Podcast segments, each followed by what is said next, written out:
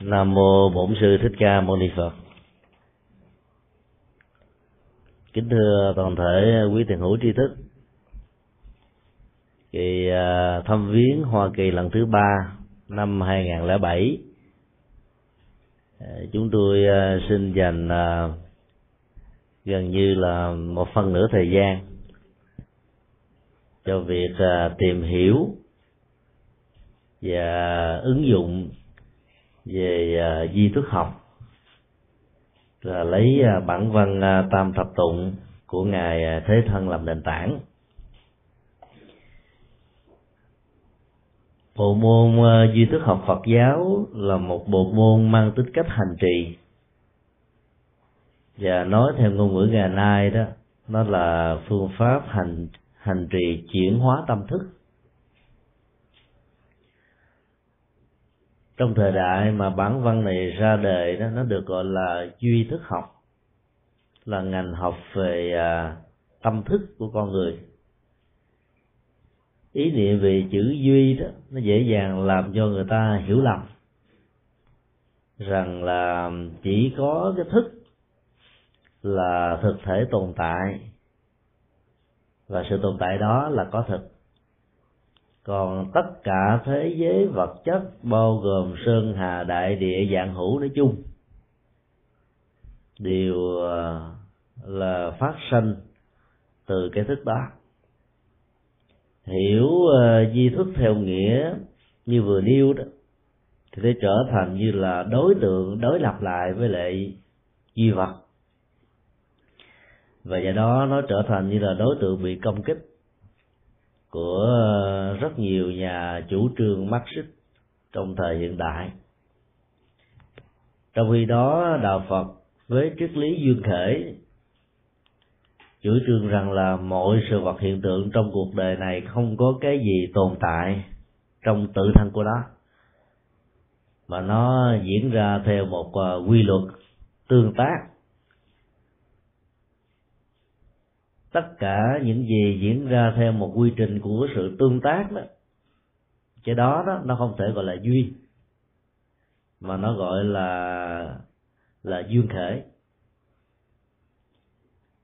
chủ trương ờ, bất kỳ ờ, cái gì là nguyên nhân đầu tiên hay là khởi thủy của tất cả mọi sự vật còn lại đó, hoặc là duy tâm, hoặc là duy vật hoặc là di lý đều là những ờ, quan niệm sai lầm. Thì ờ, nó đặt trên nền tảng có một trục xây và tất cả mọi thứ còn lại là xoay quanh trục xây đó. Các tất tất cả những học thuyết um, dựa trên một nền tảng nào đó đó đều ờ, không phải là học thuyết duyên kể của nhà Phật và do đó đó để tránh những sự hiểu lầm chúng ta nên uh, hiểu khái niệm di thức thành là tâm thức học hay là chuyển hóa tâm thức. Bộ môn này nó có hai truyền thống. Truyền thống uh, theo uh, văn hệ Bali nó được gọi là Abhidhamma A Tỳ Đàm Vô Tỷ Pháp thắng pháp. Một số ờ, khái niệm đã được sử dụng ờ, khá phổ biến và cho rằng đó là giáo pháp vi diệu, giáo pháp cao thượng, thậm chí là vi diệu và cao thượng hơn giáo pháp được đề cập ở trong kinh điển. Khi hiểu các bản văn về tâm tức học là một loại giáo pháp cao thượng đó, thì ờ, mức độ Ờ, về giá trị của nó đó đã được nâng lên ở một ờ, tầm dốc cao hơn. Và do đó làm cho hành giả đó có cảm giác thích thú khi nghiên cứu và ứng dụng về bộ môn này. Thực ra thì um, Abhidhamma hay là vô tỷ pháp chỉ là một uh, môn học phân tích về uh, các biểu hiện diễn biến cấu tạo ứng dụng của tâm. Trên cơ sở đó nó chuyển hóa hết tất cả những cái vùng và những hoạt dụng tiêu cực vốn có thể làm cho con người rơi vào trạng thái đấm nhiễm, khổ đau. Nếu mình hiểu Abhidhamma với góc độ như vừa nêu đó, thì giáo pháp đó đó cũng chính là những giáo pháp được đề cập trong kinh điển chỉ có khác nhau một điều là trong kinh đó, đức phật giảng dạy tùy theo những tình huống mà dữ liệu sử dụng để phân tích các tình huống này đó, nó bắt nguồn từ đời sống rất là thiết thực. Qua những hình ảnh mà tất cả chúng ta có thể mắt, thấy, tai nghe và có thể kiểm chứng được trong cái đó ờ, dân học của a tỳ đạt ma thì mang tính chất là phân tích và lý luận chia sẻ vấn đề theo từng uh, um, chiều sâu uh, chiều cao của nó để cho sự thỏa mãn về phương diện tìm hiểu có thể dẫn đến những cái tiến trình ứng dụng và hành trì.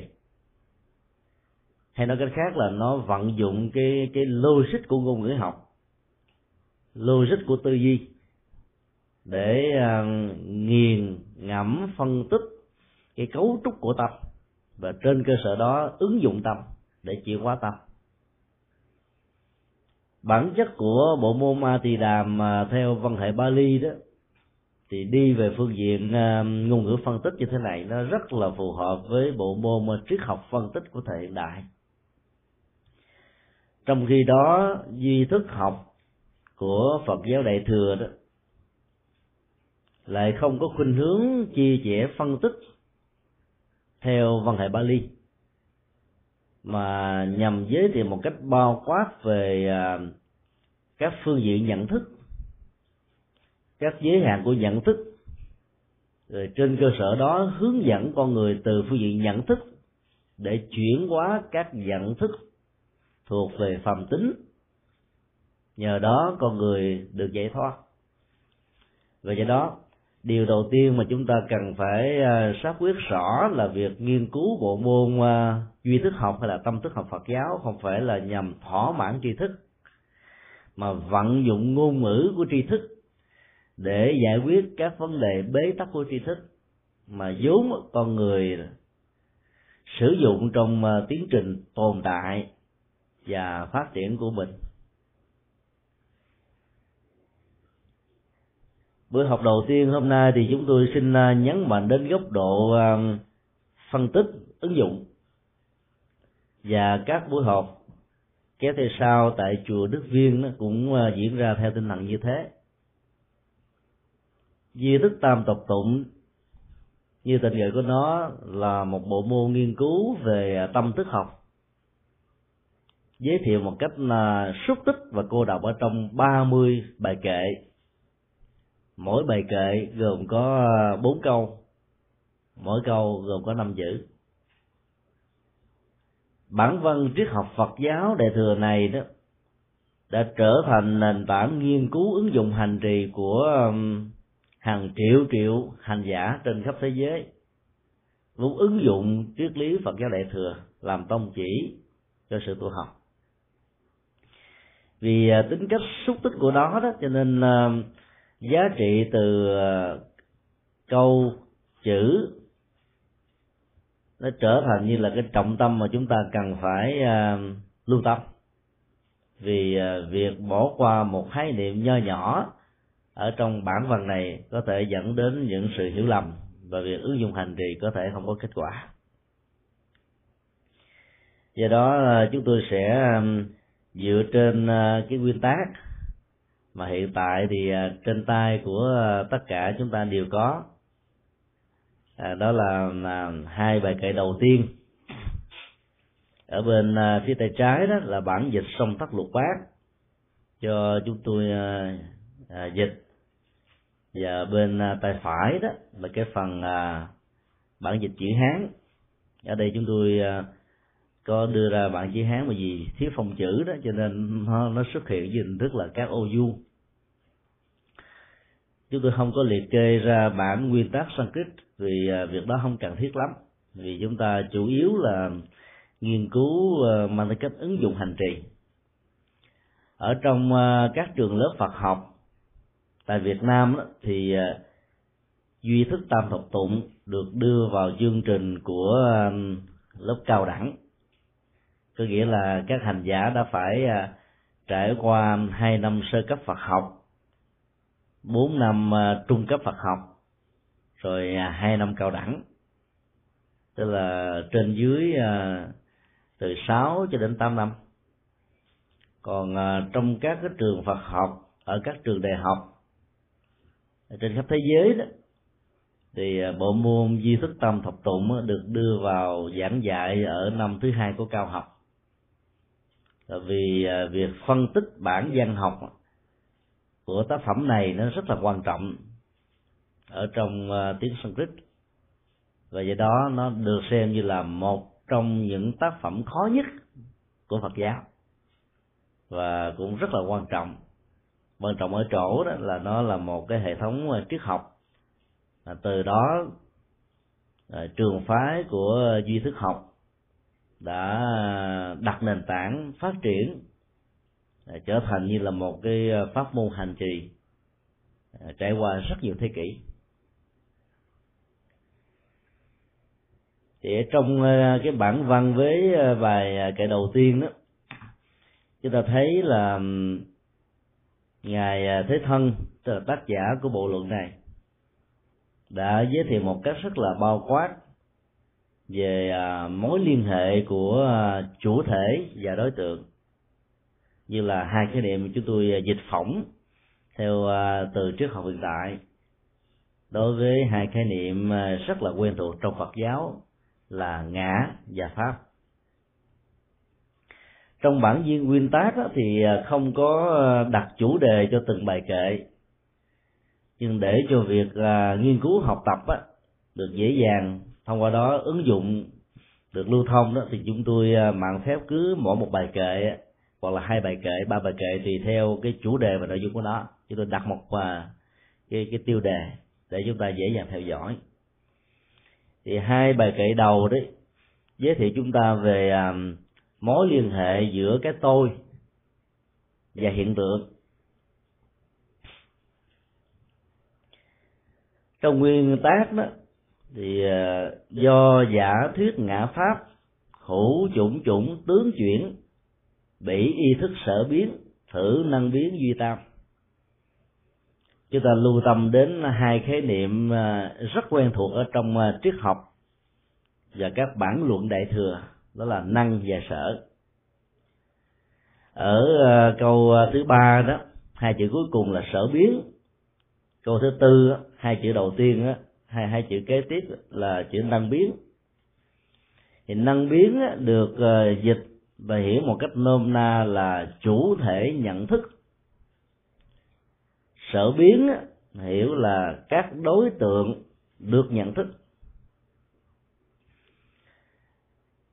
Sở dĩ mà các bản dịch chữ hán dùng mà năng và sở đó là nó dựa vào cái um, cái cái cấu trúc tương đối của nhận thức đối với các đối vật của nó.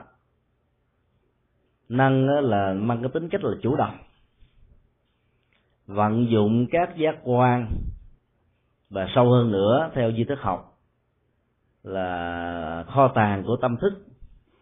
Thì có hoạt dụng của nó để nhận định đánh giá phân tích thế giới hiện tượng trên cơ sở đó đó làm chủ được bản thân mình. Cái khái niệm thứ hai à, cần phải à, xác định, bởi vì nó rất quan trọng, nằm ở câu đầu tiên là giả thuyết, ngã pháp. Tức là chủ thể nhận thức, được hiểu nôm na là cái tôi, và thế giới hiện tượng, được hiểu nôm na là pháp tồn tại và có mặt ở ờ, trong thế giới này đó mang tính cách là mặc định giả định hay nói một cách uh, cụ thể hơn đó là đóng vai trò chức năng. Cái đó đó được hiểu ở trong Phật giáo là giả thuyết. Chỉ giả thuyết này thì nó nó khác với các khái niệm giả định ở trong cái ngôn ngữ học hiện đại thí dụ mình nói là tôi giả dụ rằng là nếu ngày hôm nay đó mà trời không mưa thì có lẽ là số lượng người à, tới tham dự cái buổi uh, sinh hoạt nó sẽ đông hơn. Thì tính giả thuyết đó nó đặt ra hai vế là cái vế thứ nhất là vế điều kiện và vế thứ hai là vế kết quả. Nếu là thì giữa nếu và thì đó nó có những cái dấu chấm lửng và để lắp vào từng dấu chấm lửng đó là cái kết quả xác thực dựa trên cái mối liên hệ biện chứng giữa điều kiện và kết quả, hay là nhân và quả. Hay nói cách khác là mỗi một dấu chấm đó là một duyên để tụ thành quả cho nền tảng của những nhân. Những giả định và giả thuyết như thế đó nó chỉ có giá trị khi mà tính cách xác lập của nó đã đặt trên ờ, thế giới của hiện thực với những giá trị của hiện thực. Mà phần lớn đó cái phần giả định và giả thuyết chúng ta nó nó khó đi sát được hiện thực lắm. Trong khi đó, khái niệm giả thuyết ngã pháp ở đây đó, nó không không có mang ý nghĩa như vừa nêu. Mà giả giả thuyết ở đây nó là một tính từ. Cái được gọi là cái tôi và thế giới hiện tượng như là đối tượng được cái tôi này nhận thức đó, nó chỉ là những tổ hợp giả định hay nói cách hơn theo à, triết học của à, kinh bát nhã đó.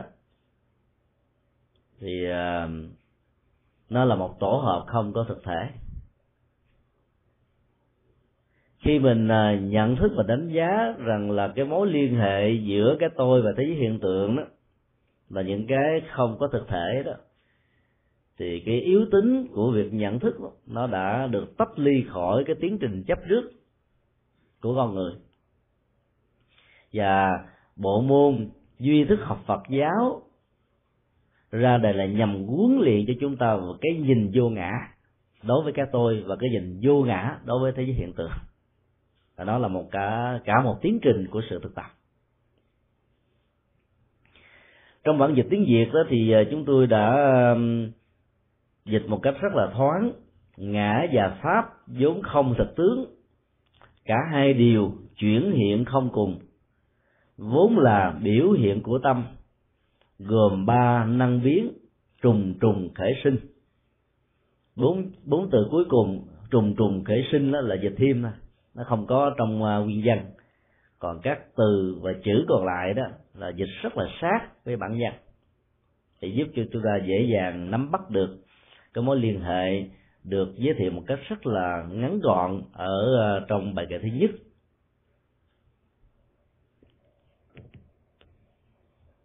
Trước nhất chúng ta phân tích về à, bản chất của cái tôi, được xem như là chủ thể nhận thức. Cái tôi này đã được định nghĩa trong truyền thống Phật giáo như là chủ thể có thực và khi mà con người cho rằng cái tôi đó là một chủ thể có thực đó, thì lúc bấy giờ cái chủ thể đó sẽ đóng vai trò thấy, nghe, ngửi, biết, đi, đứng, nằm, ngồi. Và quyết đoán hết tất cả mọi vận hành và do đó tất cả những ờ, phản ứng từ thấy, nghe, nghĩ quyết đi, đứng, nằm, ngồi đó trên phương hướng hạnh phúc hay là khổ đau thì cái tôi này sẽ hướng lấy một trăm phần trăm. Cái tiến trình của đời sống ở trong xã hội đó nó thường được diễn ra như cách thế vừa điêu. Và vậy đó, khi niềm vui đến chúng ta biểu hiện nó bằng những à, nụ cười, sự rạng rỡ của ánh mắt, hân hoan à, của thái độ, hoặc là năng động, cởi mở, vui vẻ, vân vân. Và cái tiến trình của sự à, chiếm hữu, ai trước nhiễm đắng dính mắt lệ thuộc đó, nó sẽ được diễn ra như là một phản ứng tự nhiên của tâm lý và nhận thức. Trong khi đó, tâm thức học Phật giáo dạy chúng ta rằng là khi mà mình à, đẳng thức hóa cái tôi đó với cái thấy, nghe, ngửi, biết, đi, đứng, nằm, ngồi, là chúng ta đang đẳng thức hóa nó với những nỗi khổ điềm đạm, với những cái vui mang tính cách là giả tạm và do đó tiến trình của ờ, sự thực tập theo tâm thức học là làm thế nào để tách rời khỏi cái thói quen nhận thức như vừa nêu. Muốn làm được như thế thì chúng ta phải thấy rất rõ là cái cái tôi chủ thể chỉ là một cái quan niệm sai lầm và nó phải được thay thế bằng cái chức năng giả định. Tức là nó đóng vai trò để mình có thể um, sử dụng nó như là một đại từ nhân xưng ngôi thứ nhất đối với các đại từ nhân xưng ngôi thứ hai, thứ ba, với tính cách là mặc định ở trong à, sự truyền thông, ngôn ngữ giữa con người với con người.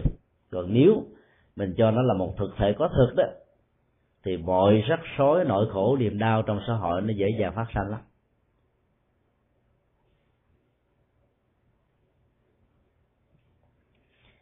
Biểu hiện của những cái tôi như thế nó xuất hiện khắp mọi nơi mọi chốn và sự va chạm của những cái tôi đó nó thường tạo ra nhiều sự rắc rối trong cuộc đời ví dụ cái tôi của tôi đụng với cái tôi của anh cái tôi của chị cái tôi của ông cái tôi của bà cái tôi của một cộng đồng cái tôi của một dân tộc cái tôi của một liên minh thì hầu như là tất cả những cái tôi này là nó như là những tên biệt kích đó, nó nằm bên trong. Đôi lúc chúng ta sử dụng chúng quen và không thấy rằng nó như là những kẻ à, tạo ra rất nhiều sự đổ vỡ ở trong à, các mối quan hệ hàng ngày. Và trên thực tế đó cái giới hạn của ngôn ngữ làm cho chúng ta không thể nào không sử dụng đến các đại từ nhân xưng thứ nhất để biểu thị cho những cái tôi. Các đại từ nhân sư thứ hai thứ ba để biểu hiện cho những cái tôi khác với cái tôi của chính tôi. Và do đó đó trong quá trình của sự sử dụng cái tôi trong ngôn ngữ dẫn đến cái tiến trình đẳng thức hóa ngôn ngữ đó là chính mình đó nó tạo ra rất nhiều sự rắc rối. Nỗi khổ niềm đau phiền não đó, nó xuất hiện nhiều lắm ngày nay um, các phương tiện của internet đó, nó làm cho chúng ta hiểu vấn đề này một cách dễ dàng hơn là người xưa của chúng ta. Ví dụ như là mình vào à, các cái forum lấy một cái nickname. Và nickname này nó khác hoàn toàn với tên à, cha sanh mẹ đẻ. Là pháp danh do các vị bổn sư đặt. Hoặc là biệt hiệu bút danh hay bất cứ một cái gì đó và khi mình à, gắn cho mình có một cái nickname đó là ngay lúc đó là mình đã đẳng thức hóa các tôi này với cái nickname đó. Vào trong diễn đàn nếu có ông a bà b nào đó chửi rủa phê bình chỉ trích thể hiện thái độ không thiện cảm với cái tôi nickname mà mình đẳng thức hóa với là mình lúc bây giờ phiền não bắt đầu phát sinh lên thì cái tiến trình của sự đẳng thức hóa cái tôi với danh sưng đó, nó thường xuất hiện thông qua cái tiến trình giáo dục của con người. Mà gần gũi nhất là sự giáo dục của người mẹ đối với đứa con.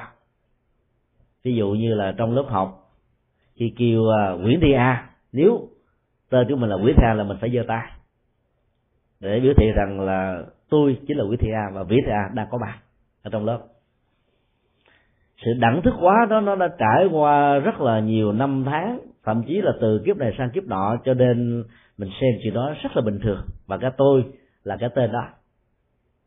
Cho nên ai đụng đến cái tên đó với những điều à, thách đố, xung đột, mâu thuẫn, gia chạm đó, thì mình cảm thấy là dòng cảm xúc mình bắt đầu nó như là thủy triều lên và xuống ứng với cái tôi bị trương sình, tấn công, vân vân.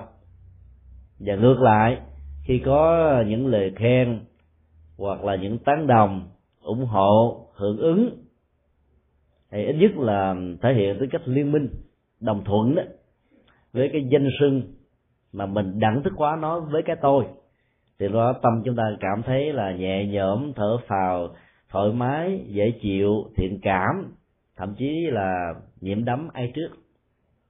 Cái phản ứng tâm lý này nó diễn ra từ rất là nhiều đời nhiều kiếp và khi học Phật đó, chúng ta mới thấy rằng là à, tại sao nó diễn ra như vậy?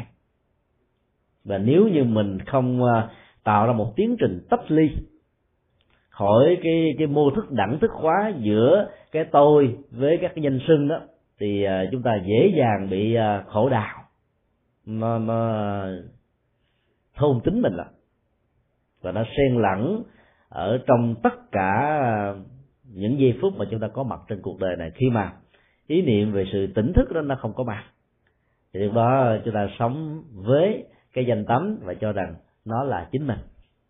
Đó là cái sai lầm đầu tiên. Phương diện thứ hai mà chúng ta có thể vấp phải là đánh đồng cái tôi đó với vai trò vị trí xã hội. Ví dụ, ở trong gia đình thì mình đánh đồng cái tôi đó là cái tôi của người vợ hay cái tôi của người chồng. Cái tôi đó có thể với tư cách là cha, là mẹ, anh, em, con, cái. Ngoài xã hội thì cái tôi đó có thể là ông thủ tướng, tổng thống, bộ trưởng, nhân viên, giám đốc, vân vân. Thì mỗi một cái chức danh như vậy đó, nó gắn liền với ờ, cái cái thân phận của chúng ta và chúng ta sống hạnh phúc, khổ đau, vui, buồn. Ứng xử theo hai cách bạn và thù nó cũng dựa trên cái cơ cấu của cái tôi xã hội đó. Và chúng ta cảm thấy cái đó là cái rất bình thường. Nhưng nhà phật cho rằng nếu mình à, không để ý và sống à, theo cái thói quen như là một bản năng của việc đẳng thức hóa cái tôi với vai trò vị trí xã hội, vị trí gia đình như vừa nêu đó là chúng ta đã không thấy được cái tính cách giả thuyết ngã.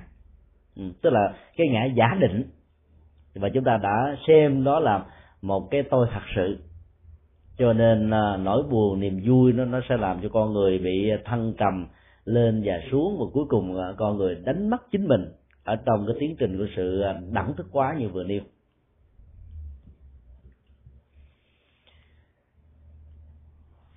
Ngành à, tâm thức học Phật giáo còn phân tích cho chúng ta về một số cái cơ cấu đẳng thức hóa cái tôi. Cái cách thông thường à, và cũng là khá phổ biến á chúng ta đẳng thức hóa cái tôi đó với cái, cái thân thể vật lý này. Gồm có à, bốn yếu tố. Đất nước gió lửa hiểu nôm na là nguyên lý chất rắn nguyên lý chất lỏng nguyên lý à, chắc chất nhiệt và nguyên lý vận động. Tất cả thế giới vật chất đó, nó được hình thành ở trên à, bốn yếu tố phổ biến như vừa nêu được gọi trong thuật ngữ Phật học là đại tức là nơi nào nó cũng có. Sự vật sự kiện vật lý nào nó cũng tồn tại trên cơ sở như vừa nêu.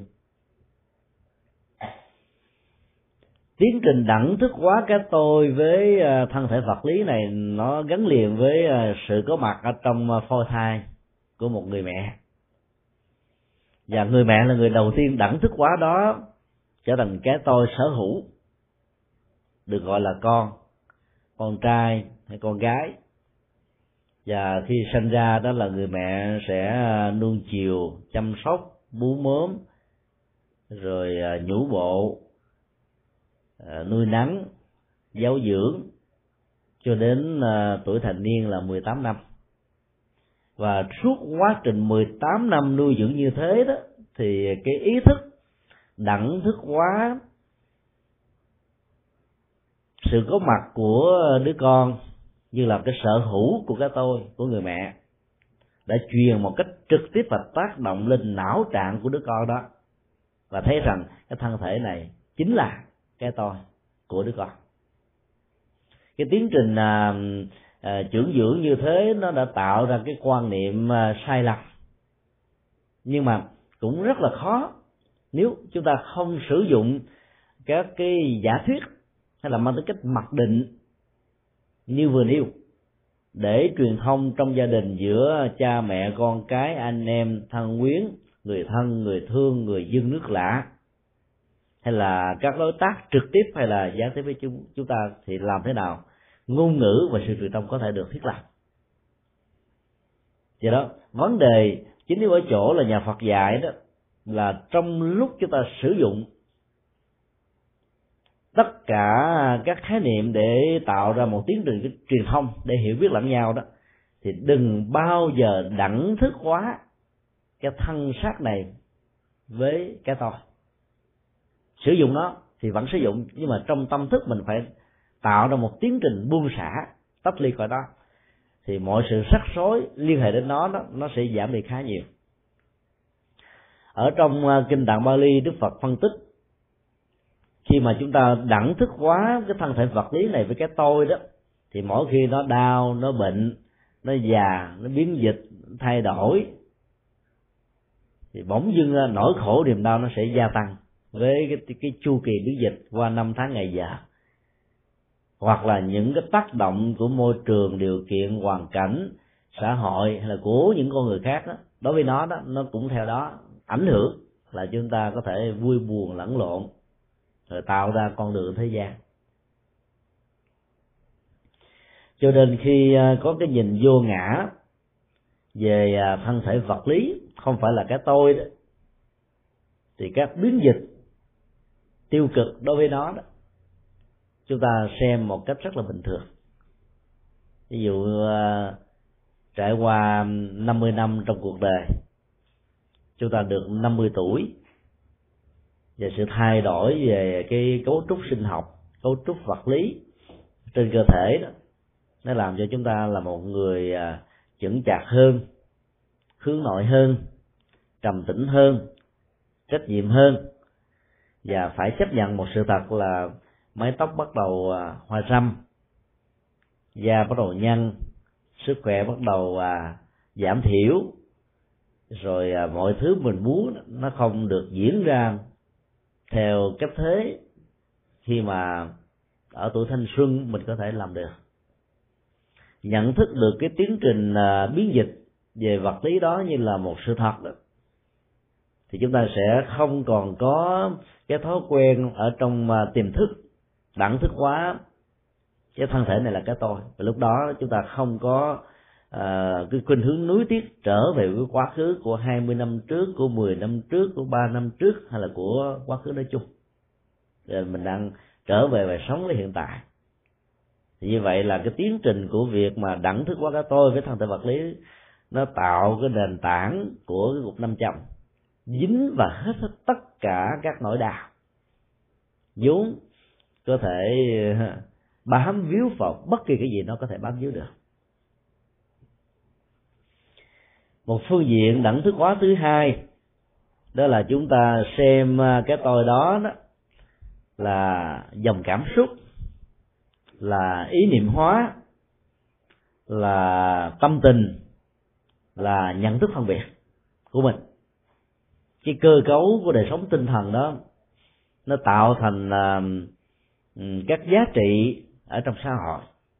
Và con người hơn được các loài động vật và được xem là trung tâm của nhân bản ở trong uh, các loại hình của sự sống đó là nằm ở chỗ là con người tổ chức được cái cơ chế của đời sống ý thức. Và nhờ đó uh, giá trị đạo đức trách nhiệm đạo đức hành vi đạo đức cơ cấu xã hội, ý nghĩa xã hội, đời sống xã hội được thiết lập. Trong khi đó, các loài động vật khác, cụ thể như là loài cá heo, với ờ, chất xám và độ thông minh hơn con người nhưng vẫn không thể làm được như con người. Thì chúng ta thấy là việc đẳng thức hóa, thọ, tưởng, hành và thức với cái tôi nó tạo ra rất nhiều sự rắc rối dòng cảm xúc con người thì nó có buồn vui à, khổ đau hay là hạnh phúc thỉnh thoảng nó rơi vào trạng thái là trung tính. Tức là chưa đủ yếu tố để xác lập rằng là nó thuộc về khổ hay là vui.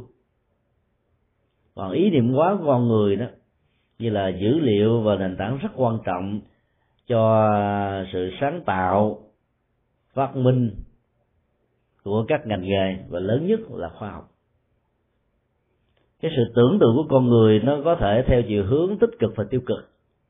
Tốt và xấu. Và nó được xác lập trên cái ờ, ý niệm hóa. Tức là chúng ta tạo ra ý niệm từ một vật thể, rồi từ một vật thể tạo ra ý niệm cái tiến trình đó được tái đi lặp lại. Và do đó ờ, thiên biến dạng hóa nó được phát triển trong xã hội. Nhờ nhìn thấy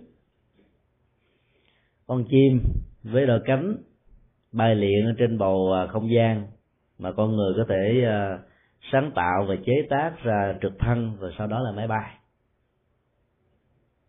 Rồi nhờ à, nhìn thấy các loài cá, nói chung là các loài thủy tộc, bơi lội với dòng nước mà con người đã sáng chế ra các loại tàu ngầm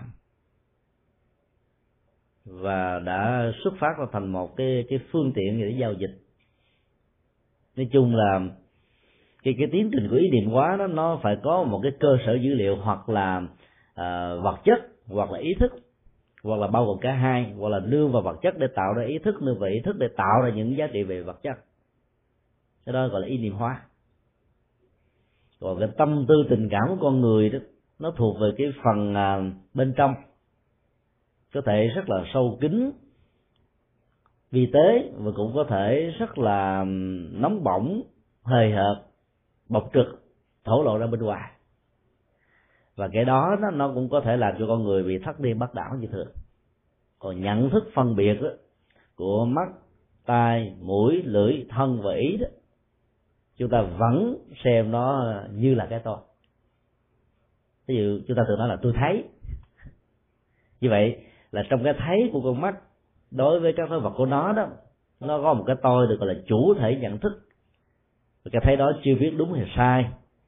Rồi bị chi phối bởi các yếu tố của viễn thị, cận thị, loạn thị, hay là sức khỏe của con mắt bình thường. Nhưng cái nhận thức đầu tiên mà chúng ta phát khởi ra từ cái thấy con mắt là cái thấy của tôi. Gọi là tôi thấy rằng, tôi thấy như vậy, tôi thấy như thế kia. Cho nên là trong tất cả cái tiến trình của đời sống tinh thần đó, thọ, tưởng, hành, thức chúng ta luôn luôn có khuynh hướng là đẳng thức hóa nó với mình.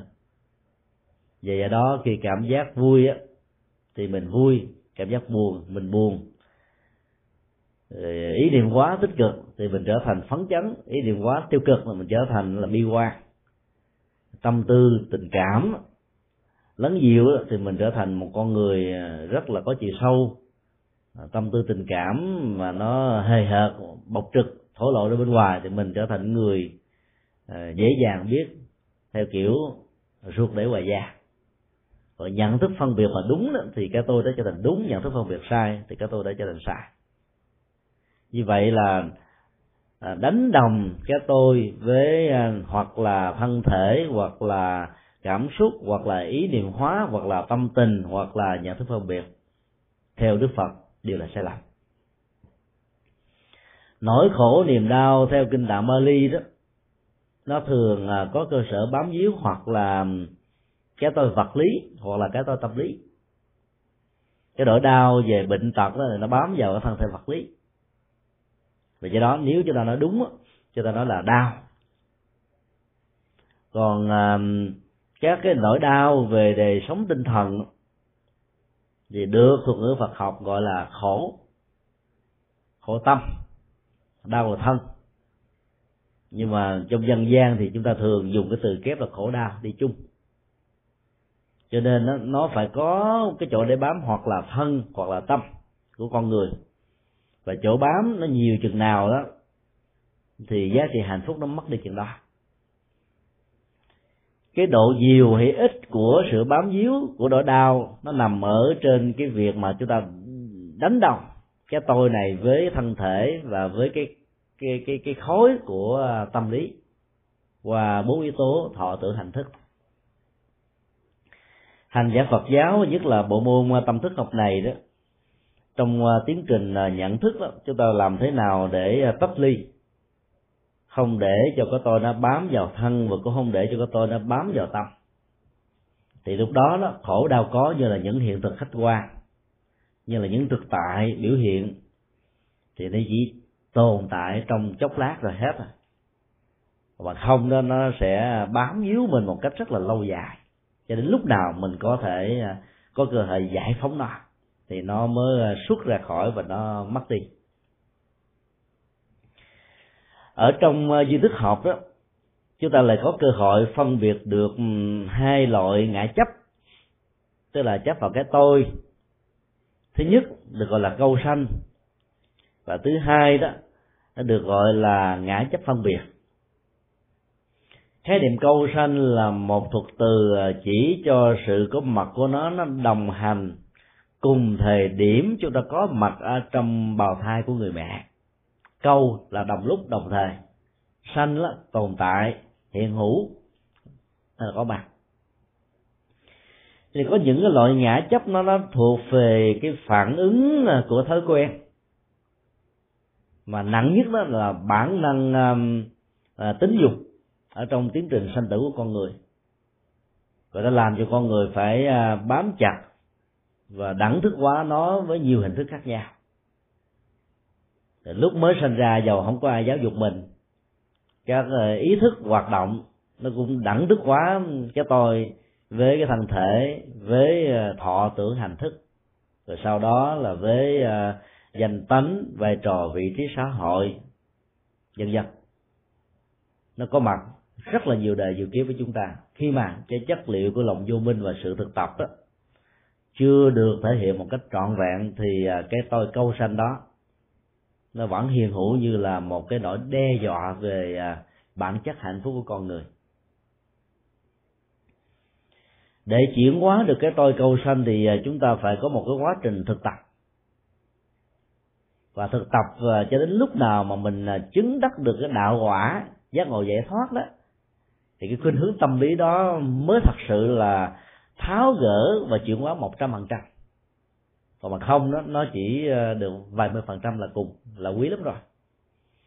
Trong khi đó, đối với cái ngã chất phân biệt đó, thì nó có chỗ đứng ở ý thức. Nó bám víu vào cái nhận thức của ý để nó đẳng thức hóa đó cái tôi và các uh, dữ liệu ở trong uh, đời sống sinh hoạt. Như vừa điêu ví dụ như là uh, tên đại từ nhân xưng ngôi thứ nhất ngôi thứ hai ngôi thứ ba vân vân. Tất cả những thứ này đó nó nó nó có sự hỗ trợ của ngôn ngữ của truyền thông của phong tục tập quán mà chúng ta nâng nó lên thành như là văn hóa và sai lầm hơn nữa chúng ta xem nó như là cá tánh hay là bản tánh của con người. Và khi mình à, xác định nó như là một cái bản tính đó, thì cái nhu cầu của việc chuyển hóa và thay đổi nó, nó không còn đặt ra nữa. Mình nghĩ là nó cố định như vậy. Là bản đó, tức là vốn nó như thế. Tức là mình đã chấp nhận uh, có một cái cài trước con trâu. Mình chấp nhận có một cái cái giả định và cái giả định đó là là tiên hữu và không có cái nào có mặt trước đó nữa cho nên mọi nhu cầu của việc thay đổi cái tôi ở trên cơ sở của những giả định như vừa nêu, nó khó có thể được thành công. Do đó um, nhận thức được có hai loại ngã chấp, một cái là nó tồn tại như bản năng hiện hữu, với sự hiện hữu con người qua tiến trình của sanh tử, và một cái tôi do giáo dục, do phong tục tập quán, do ý thức hệ chính trị, ý thức hệ tôn giáo, ý thức hệ xã hội, ý thức hệ cá nhân hình thành để chúng ta mà tháo gỡ từ từ. Do đó muốn tháo gỡ được cái tôi uh, câu hữu thì điều đầu tiên là chúng ta phải tách ly cái tôi ra khỏi cái cái uh, ngã sắp ngã chấp phân biệt. Là bởi vì những cái tiến trình của uh, thói quen nhân hóa phong tục tập quán đó nó làm cho người ta tích tụ đời này qua kiếp khác và cuối cùng chúng ta xem nó như là cái của mình không tách rời được. Cho nên tách ly khỏi những cái tôi xã hội như là những điều kiện dẫn đến sự chấp trước đó, thì lúc đó chúng ta mới có điều kiện này tháo được cái tôi ở phương diện à, sâu nhất của nó. Muốn làm được như thế thì à, kinh điển nhà Phật dạy chúng ta có một cách thức nhận diện. Thứ nhất là tính chất vô thường biến dịch của cái tôi bản chất của vô thường nó tạo ra một cái chu kỳ. Đối với à, vạn hữu vũ trụ đó là sanh trụ dị diệt. Hay là thành trụ hoại không. Con người á, thì nó có tiến trình là sanh già bệnh chết. Ờ, cái tiến trình đó hiểu một cách nôm na cụ thể hơn đó là nó có à, bốn mùa tùy theo à, từng vùng xuân hạ thu đông.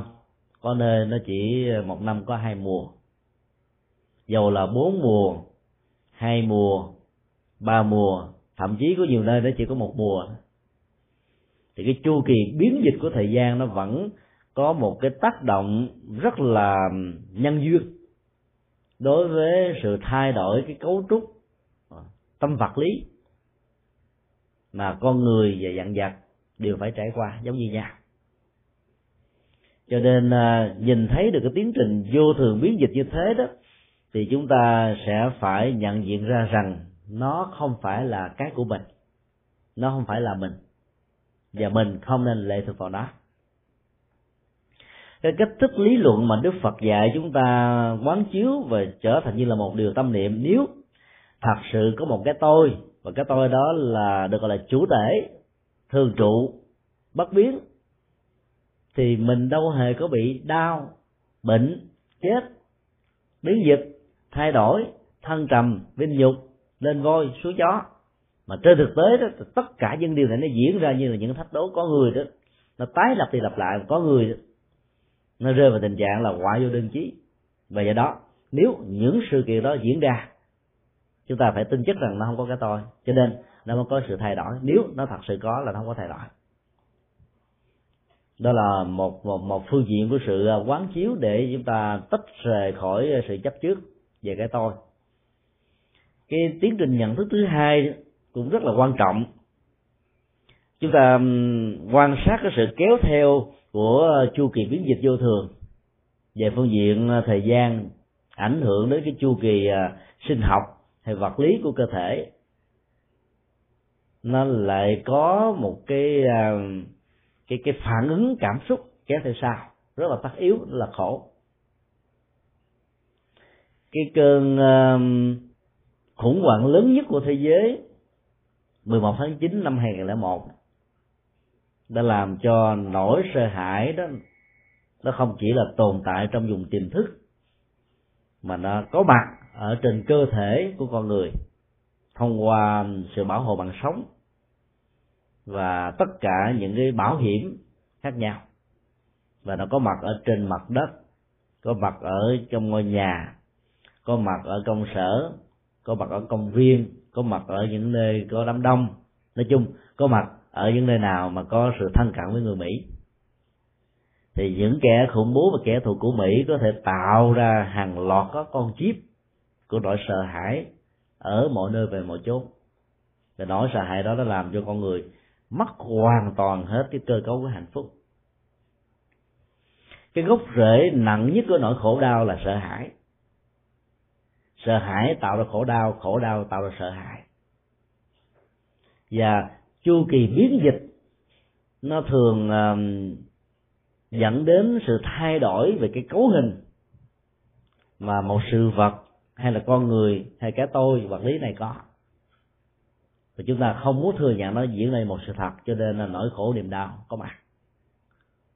Do đó, sự quán chiếu căn bản nhất đức phật dạy đó là trong sự thay đổi của vô thường đối với thân thể, đối với cảm xúc, đối với sự nghiệp, đối với gia tài, đối với người thân, đối với người thương. Chúng ta thấy nó có sự kéo theo là khổ. Và cái cuối cùng đối diện với cái khổ đó đó, các hành giả phải quan niệm rằng, cái này không phải là tôi, cái này không phải có tôi, cái này không thuộc về tôi và tôi không lệ thuộc vào ba thứ đó. Thì như vậy là khổ đau nó có mặt như là một thực tại nhưng cái thực tại đó nó không chi phối dòng cảm xúc không chi phối nhận thức không chi phối đời sống của mình. Thì sống được như thế là chúng ta đang được gọi là sống với tinh thần vô ngã. Và cái đó được gọi là nhận chân được cái ngã giả thuyết. Vì đó mình không bị uh, sai sử khống chế hoàn thành bởi sự chấp trước trên cái cái tính cách giả định mặc định và không thực thể của cái tôi. Làm như vậy là chúng ta được gọi là một hành giả thành công. Như vậy là ở trong cái cái câu ờ, câu kệ đầu tiên và cái câu đầu tiên đó là bản chất uh, giả định của cái tôi đó là một cái uh, tiêu đề mà các hành giả cần phải tâm niệm quán chiếu và thực tập rất là nhiều. Thì mình mới có thể vượt qua, rồi mình mới có thể thành công được. Có một số câu hỏi được đặt ra, nếu như mình thực tập về cái không cái tôi, ở trong cái tôi giả định của thân thể, của cảm xúc, của ý niệm quá của tâm tư, của nhận thức thì thử hỏi ai sẽ là chủ thể ký ức nhận thức phân biệt những gì diễn ra đối với chúng ta trong cuộc sống hàng ngày. Cái câu hỏi này là cái câu hỏi mà đã được đặt ra từ ngàn xưa, từ thời đức phật, từ thời các vị luận sư. Mà phần lớn đó, tác giả của những câu hỏi này không ai khác hơn là các triết gia, các nhà tôn tôn giáo đối lập lại với đạo phật. Bởi vì đạo phật dạy học thuyết vô ngã trong khi đó các tôn giáo và triết học của ấn độ đó dạy à, có hai loại ngã đại ngã và tiểu ngã. Đại ngã là phạm thiên hiểu nôm na là đấng chúa trời đấng tạo dựng đấng à, thiết lập đấng uh, sáng thế. Còn tiểu ngã đó là con người với uh, cái tôi nhận thức thấy nghe ngửi biết nhận định đánh giá vân vân thì nếu như mà không có cái tôi thì à, ai sẽ ký ức những chuyện đã trôi qua, ai sẽ nhận định đánh giá những chuyện sẽ tới? Và ở hiện tại thấy, nghe ngửi biết trong lúc đi đứng nằm ngồi nó sẽ là như thế nào? Đặt ra những câu hỏi như thế đó một một mặt đó là hiểu lầm. Cái học thuyết và cái cách thế vô ngã mà đức phật đã dạy tất cả các hành giả phật giáo ứng dụng khi đề cập đến vô ngã, đức phật ờ, không có phủ định cái sự hiện hữu của đó như là một từ bài. Mà đức phật dạy chúng ta một cái nhìn về phương diện nhận thức, tâm lý và ứng dụng. Làm thế nào để cho các diễn biến tiêu cực nó không làm cho con người bị khổ đau và các diễn biến tích cực không dẫn đến tiến trình của sự chấp trước. Vậy đó con người có thể sống thông dong tự tại và duy trì trạng lái của an lạc hạnh phúc một cách lâu dài bền bỉ hơn. Chứ đức phật không hề phủ định rằng là không có một cái um, cái cái cái, cái tiến trình của ký ức của nhận thức của thấy nghe ngửi biết chuyện đó không có. Mặc dù ở trong các bản dân dùng những cái khái niệm như là không có tác giả của thấy nghe người biết theo nghĩa là không có cái tôi mà nhưng cái tiến trình của thấy nghe người biết vẫn diễn ra như là chủ thể và đối tượng. Vấn đề chỗ là tách ly cái tiến trình chấp trước thì những cái tiêu cực nó không làm ảnh hưởng đến mình và những cái tích cực nó không làm cho mình nhiễm trước. Đó là tiến trình tu tập của những người à, theo đạo phật. Chứ nó không hề có khuynh hướng là phủ định hoàn toàn không có cái đó, mà chỉ xác định rằng nó mang tính cách là giả lập, giả định đóng vai trò chức năng chỉ còn xem nó như cái cố định bất biến đó, thì con người sẽ bị rơi vào những sai lầm. Cái tầm quan trọng thứ hai trong vấn đề và vận dụng uh, vô ngã trong uh, đời sống đó là để cho chúng ta thấy rằng là không có tính tác giả của vũ trụ. Tính tác giả đó có thể gán ghiếu cho thượng đế cho thần linh tùy theo ờ, nhất thần giáo hay đa thần giáo. Và do đó các học thuyết định mệnh bắt phong trần, phải phong trần cho thanh cao mới đăng phần thanh cao đó, nó không có cơ sở tồn tại, phát triển trong tâm thức của các hành giả Phật giáo. Như vậy là con người đó sẽ trở thành rất là bản lĩnh, có trách nhiệm, có sự chịu đựng, có sự tinh tấn, có tuệ giác để vượt qua và thành công những gì cần vượt qua và càng thành công. Thì con người đó là một con người à, rất là à, tự tại, thoải mái và rất là sáng suốt ở trong à, mọi tư thế, mọi hành động của mình. Một vấn nạn thứ hai có thể đặt ra là nếu không có ngã thì thì à, ai sẽ tạo nghiệp và ai đó phải chịu kết quả? Các nhà triết gia đối lập với phật giáo thường đưa ra cái vấn nạn này để cho rằng là học thuyết vô ngã của đạo phật là phá hoại đạo đức. Tại vì nếu nói là vô ngã, thì những hành động xấu của những kẻ tù hay là của những người vi phạm luật pháp đâu đâu có ý nghĩa gì, không ạ?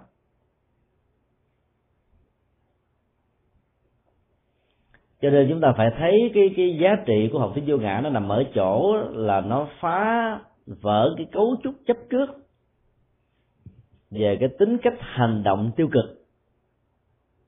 Nhờ đó giúp con người giải phóng được cái mặc cảm tội lỗi và có cơ hội tái tạo, tái sinh một đời sống mới của mình. Ngày à, năm tây à, tháng 2 vừa qua và ngày 23 tháng 4 chúng tôi có à, hai lần đến với trại giam K20 huyện Dòng Trôm, tỉnh Bến Tre. Thăm viếng, thuyết giảng và hướng dẫn thực tập thiền cho 1.850 phạm nhân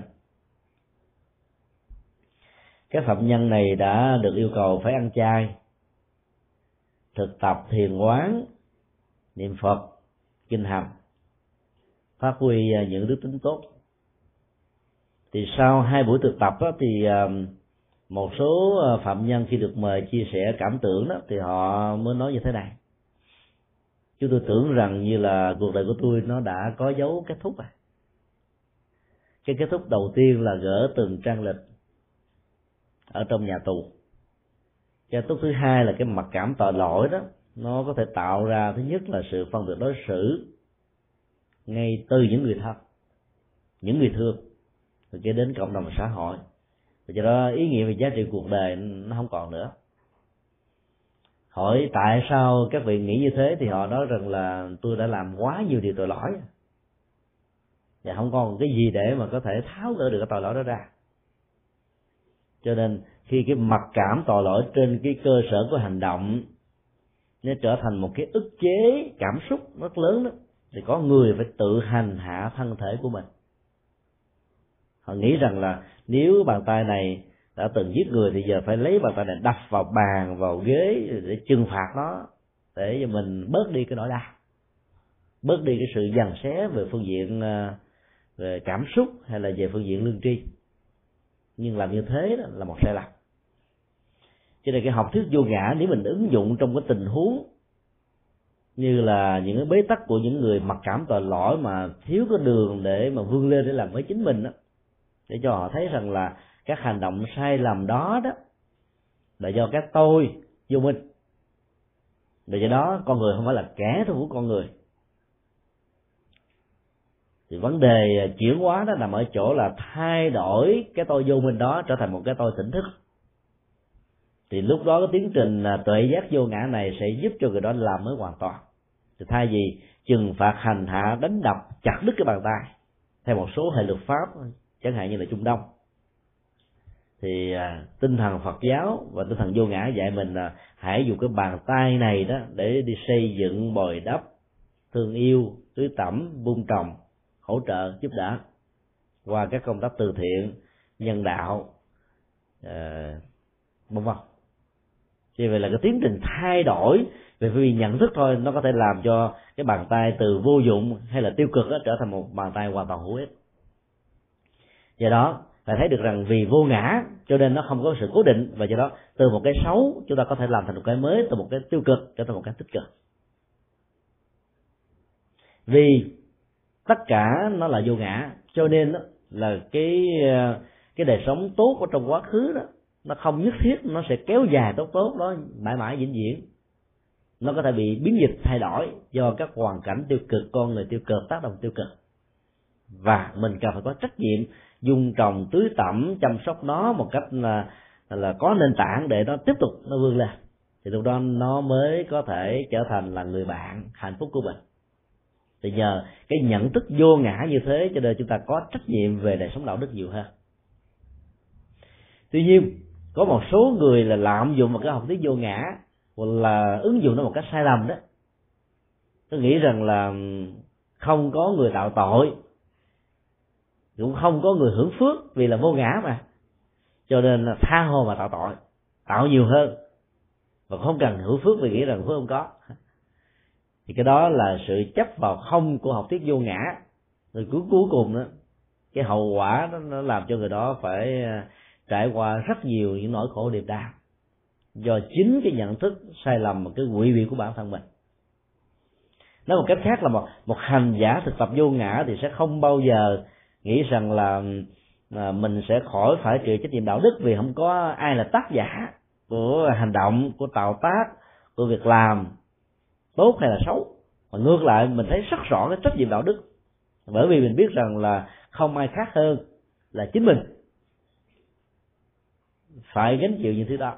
Vấn đề ở chỗ đó là khi mình dùng cái niệm chính mình, đại từ nhân sinh con thứ nhất, mình không đẳng thức quá, nó là cố định vĩnh viễn, mà nó có thể thay đổi, biến dịch.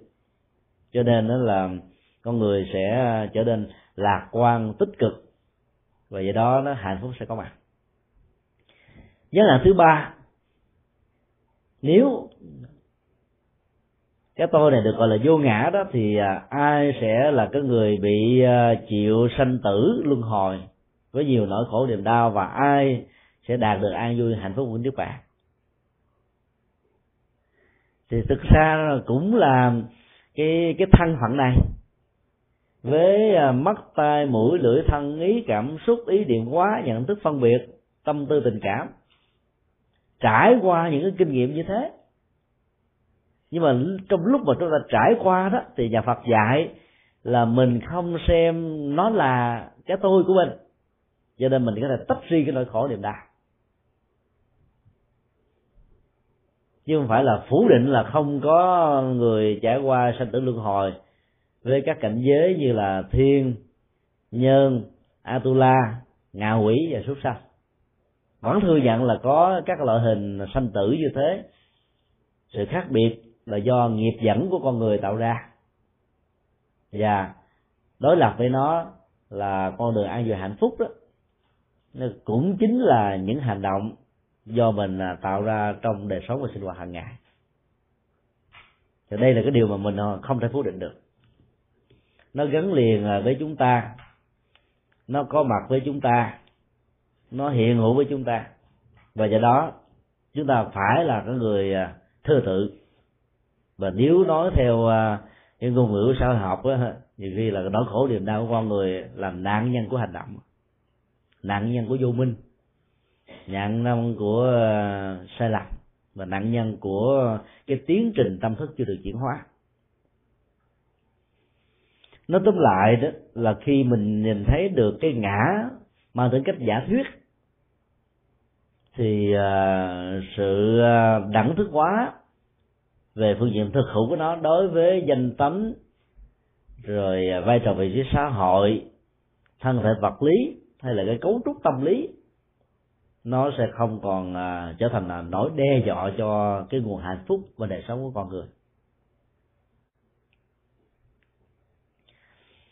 Ở trong vế thứ hai đó chúng ta thấy là ngài thế thân đã à, dạy chúng ta về phương pháp quán chiếu đối với đối tượng nhận thức mà khái niệm của Phật gọi là pháp. Đối tượng nhận thức này là nó gồm à, rất nhiều à, nội dung khác nhau. Từ thế giới vạn hữu cho đến thế giới, cho đến thế giới của tâm thức. Từ những cái có thể mắt thấy, tai nghe, ngửi biết, xúc chạm cho đến những cái chỉ có thể hình dung, tưởng tượng bằng ý niệm. Từ những cái to lớn nhất cho đến những cái nhỏ nhất là hạt bụi vi trần. Từ những cái trừu tượng cho đến nó cụ thể nhất. Từ những cái quy luật vận động của vũ trụ. Cho đến tất cả những thứ mà chúng ta có thể um, nghĩ tới được, không nghĩ tới được, cũng đều được gọi là là một pháp, hay là một sự vật, một hiện tượng cho đó nó bao gồm luôn cả chân lý, đạo đức, đời sống, vân vân. Thì tất cả những thứ này nó được gọi là đối tượng của nhận thức. Và dĩ nhiên đó là cái tiến trình của giáo dục trong xã hội đó, và chúng ta phải nhận thức chúng theo cái cái tính cách. Nó duy trì cái yếu tính của chính nó. Ví dụ như cái này mình gọi là một cái hoa hồng. Sở dĩ mình đặt cho nó một cái hoa hồng là vì chúng ta có một cái giả thuyết một cái mặc định về à, phương diện ngôn ngữ ở trong tiếng việt rằng à, nó có một cái màu mà cái ram màu, cái hình thù ở trên một cái cây có gai, lá cũng gai, thân cũng gai. Như thế được gọi là hoa hồng và nhờ đặt như thế, nó không hề bị nhận dạng lầm lẫn với bất kỳ những cái loại hoa khác như là hoa cẩm chướng, hoa 10 giờ, hoa dạng thọ hay là các sự vật hiện tượng như cái bàn, cái ghế, cái chiếu, cái bát, cái chén, cái đũa, vân vân. Bất kỳ một cái gì mà nó tạo ra và duy trì được cái bản tính của chính nó, cái đó được gọi là một pháp. Cái gì nó cũng có những cái tính cách nên nó cũng như có quy luật riêng của đó thì mỗi cái như vậy nên được gọi là một pháp. Nói theo ngôn ngữ triết học ngày nay đó là một sự vật hay là một hiện tượng. Nhớ nhau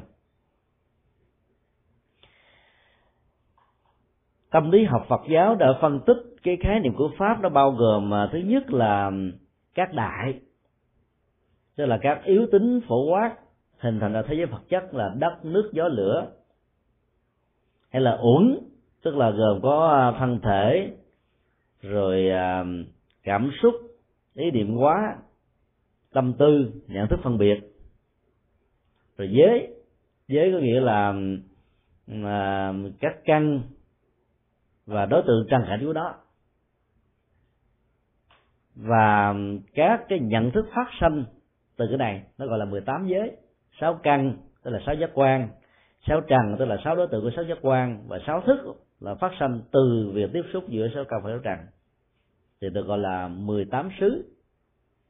Thì tất cả những cái đó đều được gọi là đối tượng nhận thức hay được gọi là pháp nó bao gồm luôn ngay cả cái gọi là thực thể hay là không thực thể tính cách vận động không vận động của mọi sự vật của mọi vật chất của mọi hiện tượng ở trong cuộc đời này.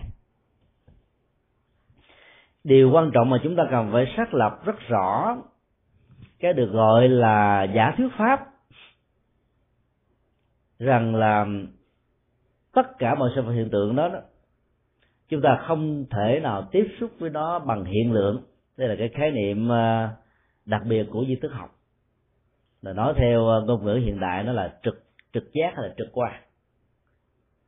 Nhận thức của trực giác là một loại nhận thức khi mà chưa có sự can thiệp, nhận định, đánh giá của ý thức. Mang tính cách là tính từ, động từ, trạng ngữ. Thì cái đó nó được gọi là trực quan trong một cái sát na thứ hai, khi mà cái tiến trình nhận thức trực quan nó diễn ra đó thì bắt đầu là kéo theo sự nhận định đánh giá. Khi chúng ta nhìn thấy một cái hoa cho đó đây là cái hoa hồng. Cho rằng nó là cái hoa hồng là chúng ta đã có cái nhận định phân biệt nó khác với những cái không thuộc về hoa hồng. Và do đó, chúng ta mới nói thêm cái hoa hồng này nó hơi nhỏ, cái màu của nó hơi có màu nghệ một số cánh thì nó có màu trắng. Thì những cái nhận thức thì có ờ, yếu tố như là màu vàng nghệ rồi có cái viền màu trắng hoa này hoa nhỏ, và cái gai nó không nhiều đó, cái đó nó gọi là nhận thức phân biệt. Thì khi mà bất kỳ một cái nhận thức phân biệt nào nó can thiệp vào cái trực quan thì trực quan nó không còn tồn tại nữa. Thì cái thế giới hiện tượng đó từ nhận thức của con người theo nhà Phật dạy để giúp cho chúng ta có được cái tiến trình thực tập vô ngã đó là phải thấy rằng là là là chúng ta không có tiếp xúc đối dưới góc độ của hiện lượng. Hiện là hiện tại, lượng là nhận thức nhận thức trên góc độ của hiện tại. Khi mà chưa có can thiệp của ý thức thì lúc đó đó, cái tiến trình của vô ngã nó rất dễ dàng được thiết lập. Còn khi mà nhận thức phân biệt nó can thiệp vào rồi đó, nó sẽ có sự lựa chọn ờ, phân chia ờ, cảm xúc ờ, tình cảm thích, là ghét, thuận, nghịch tất cả cái đó nó nó phát sinh nó kéo theo sau, rất là dễ. Thì kéo theo một cách rất là tự nhiên, automatic ở bên trong dù mình có có muốn không muốn, nó cũng diễn ra như thế. Và nó diễn ra theo cái ngôn ngữ, phong tục tập quán của mình. Và do đó đó, là thấy rằng là tất cả mọi sự vật hiện tượng được tiếp xúc ờ, bằng ờ, hiện lượng thì cái tiến trình vô ngã về phương diện nhận thức nó sẽ dễ dàng được uh, xuất hiện với chúng ta. Điều thứ hai chúng ta phải thấy rằng là bản chất của mọi sự hiện tượng được gọi là pháp đó nó là tổ hợp đó. Tức là nó không phải là thực thể trong chính nó. Thực thể được dân học của tâm thức học Phật giáo định nghĩa là một cái cái chủ thể trong chính đó mà nó không cần có một cái ờ, sự phối hợp, tác động của điều kiện hoàn cảnh nào.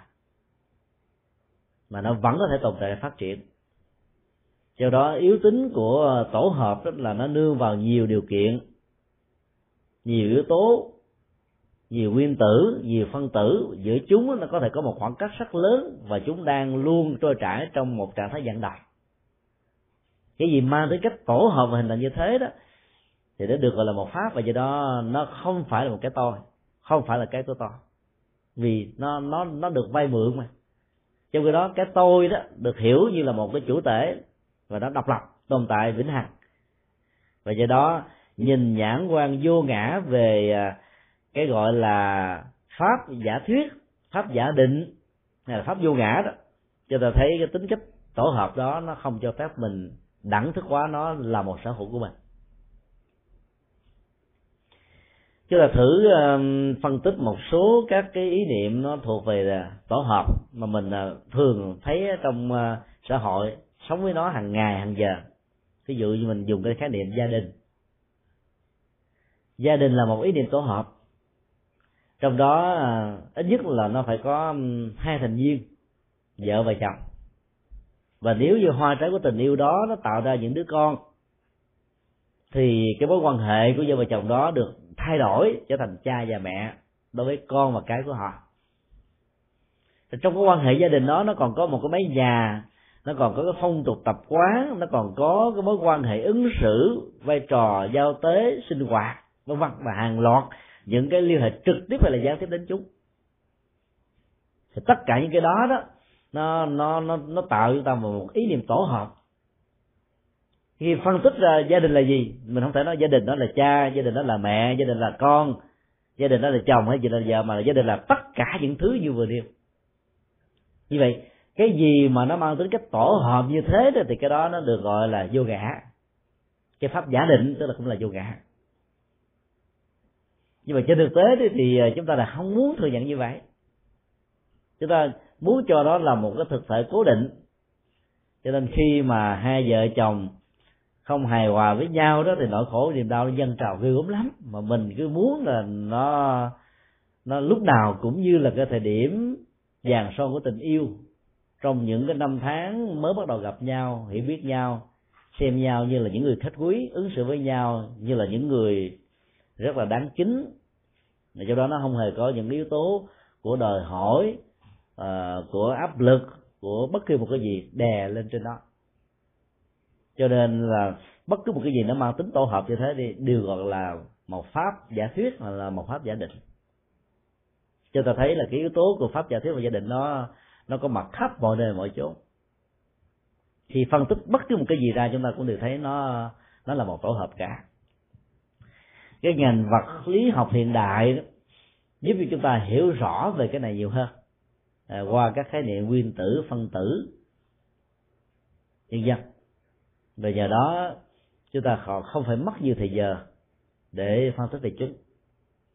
Cho nên khi nhìn thấy pháp là mọi sự hiện tượng hay là đối tượng của nhận thức nó mang tính tổ hợp đó thì lúc đó đó chúng ta sẽ thấy rằng là không có lý do gì để mình đẳng thức hóa nó là một cái sở hữu hay là cái gì đó nó ờ, lệ thuộc vào mình một cách vĩnh viễn và lâu dài. Bởi vì mang tính tổ hợp thì nó phải lệ thuộc vào nguyên lý vận hành của nó. Ví dụ như là cái vải, sau khi được ờ, giờ thành vải rồi đó, thì nó có nhiều sợi đang kết vào nhau. Tuổi thọ của các sợi này nó liên hệ đến yếu tố của độ ẩm, của khí hậu, của thời tiết để nó ngoài trời, thì nó sẽ phải mau hư hơn là để nó trong nhà. Giặt giũ nó, bảo quản nó một cách tốt, thì nó sẽ có một tuổi thọ lâu hơn là chúng ta bỏ nó lăn lóc ngoài được. Thì dầu cho nó có một cái độ bền dưới sự chăm sóc, bảo quản chúng ta đi nữa thì nó cũng phải đến một cái ngày thay đổi vì nó là một tổ hợp, được phối hợp bởi nhiều yếu tố. Cho nên, khi những yếu tố đó nó không tồn tại, nó không được duy trì thì cái tính thực hữu của đó nó sẽ bị dao dao động, biến dịch thay đổi và biến thành một cái khác. Dĩ nhiên là cái tiến trình biến đổi theo nhà Phật không phải là một dấu dấu kết thúc, là một dấu trở thành. Tức là từ một cái A nó thay đổi để trở thành một cái B, hay trở thành một cái phi A, hay trở thành cái hai A, hay là cái NA vân vân. Thì tùy theo cái điều kiện bốn có của đó thì tất cả mọi sự việc được trong cuộc đời này nó đều là như vậy. Cho nên chúng ta phải thấy rằng nó không phải là cái của tôi một cái phương pháp quán chiếu ờ, khác nữa mà chúng ta cần ứng dụng trong cuộc đời đó là cái được gọi là giả thuyết pháp, hay là pháp mặc định, giả định không có thực thể đó. Nó phải trải qua một cái chu kỳ biến dịch là bản chất của sự biến dịch đó, nó tạo ra tính cách không đồng nhất. Ví dụ như là cái nhà của 20 năm trước, lúc mới xây, và cái ngôi nhà mà mình đang ở trong thời hiện tại này nó cách nhau khoảng 20 năm thì các loại gỗ rồi à, lớp xi măng lớp cách nhiệt rồi lớp sơn vật dụng trang trí nội thất bên trong nó đã bị thay đổi và thậm chí có nhiều vật dụng chúng ta đã thay đổi năm bảy lần rồi. Ngôi nhà có thể bị sơn phết năm bảy lần. Do đó cái tính cách không đồng nhất của đó nó xuất hiện. Tính cách biến dịch để tạo ra sự không đồng nhất như vậy đó nó cho chúng ta một ý niệm là không thường hằng không phải là vĩnh cửu không phải là chủ thể và không phải là của mình về phương diện thời gian, về phương diện không gian. Và do đó đó cái ý niệm chấp trước về chúng biến chúng trở thành một sở hữu ở trên nền tảng của tranh chấp, xung đột, va chạm, mâu thuẫn đó, nó sẽ giảm đi ở mức độ đáng kể. Ai có thực tập về phương, cái tiến trình quán chiếu như thế đó sẽ bắt đầu à, giảm bớt đi được những sự chấp trước không cần thiết.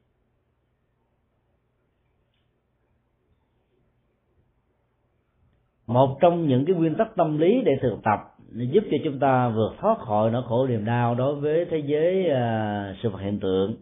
Vô ngã đó đó là cái gì là vô ngã? Cái đó đó phải được tâm niệm rằng cái này không phải là cái tôi cái này không phải là tôi cái này không phải là sở hữu của tôi hoặc cái này không phải là chính tôi. Như vậy là đứng trước cái sự kiện nhà bị cháy tài sản bị cướp hay là những gì mà mình phải đánh mất và chia tay vĩnh viễn với nó đó. Nỗi đau, nó có thể trỗi dậy như là phản ứng tự nhiên trong lúc đó, nhưng nó không có duy trì, không có kéo dài một cách lâu. Còn nếu mà không có thực tập như thế này thì mình sẽ bị rơi vào trạng thái trong kinh mô tả là đập ngực, bứt tóc, mất ăn, bỏ ngủ và thậm chí là có nhiều người tự tử luôn. Không chấp nhận các cái biến dịch vô thường vì xem rằng nó là một phần của mình và do đó nỗi khổ niềm đau nó sẽ làm cho người đó không còn đủ bản lĩnh để đứng vững à, ở trong đời sống. À, thực tập như vậy thì à, chúng ta được gọi là người đã hiểu được cái tính cách giả thuyết của pháp tính cách giả thuyết của ngã. Bản thân cái tôi cũng là vô ngã bản thân của pháp cũng là vô ngã. Và do đó không bám víu vào cái ngã của tôi không có dưới một cái ngã của pháp á, thì à, tiến trình thực tập đó nó sẽ làm cho chúng ta nâng lên một trình độ chuyển hóa tâm thức ở mức độ cao hơn. Và đây là trọng tâm của môn à, tâm thức học Phật giáo. Nó là một cái phương diện hành trì nhưng mà sử dụng ngôn ngữ nó rất là tinh vi. Mà sự phân tích và giải mã chúng đó, nó sẽ làm cho chúng ta có cảm giác rất là thích thú. Để vượt qua sự khô khan trong vấn đề nghiên cứu về ngôn ngữ và các khái niệm. Câu thứ hai của bài kệ thứ nhất là cả hai điều chuyển chuyển hiện không cùng. Hữu chủng chủng tướng chuyển.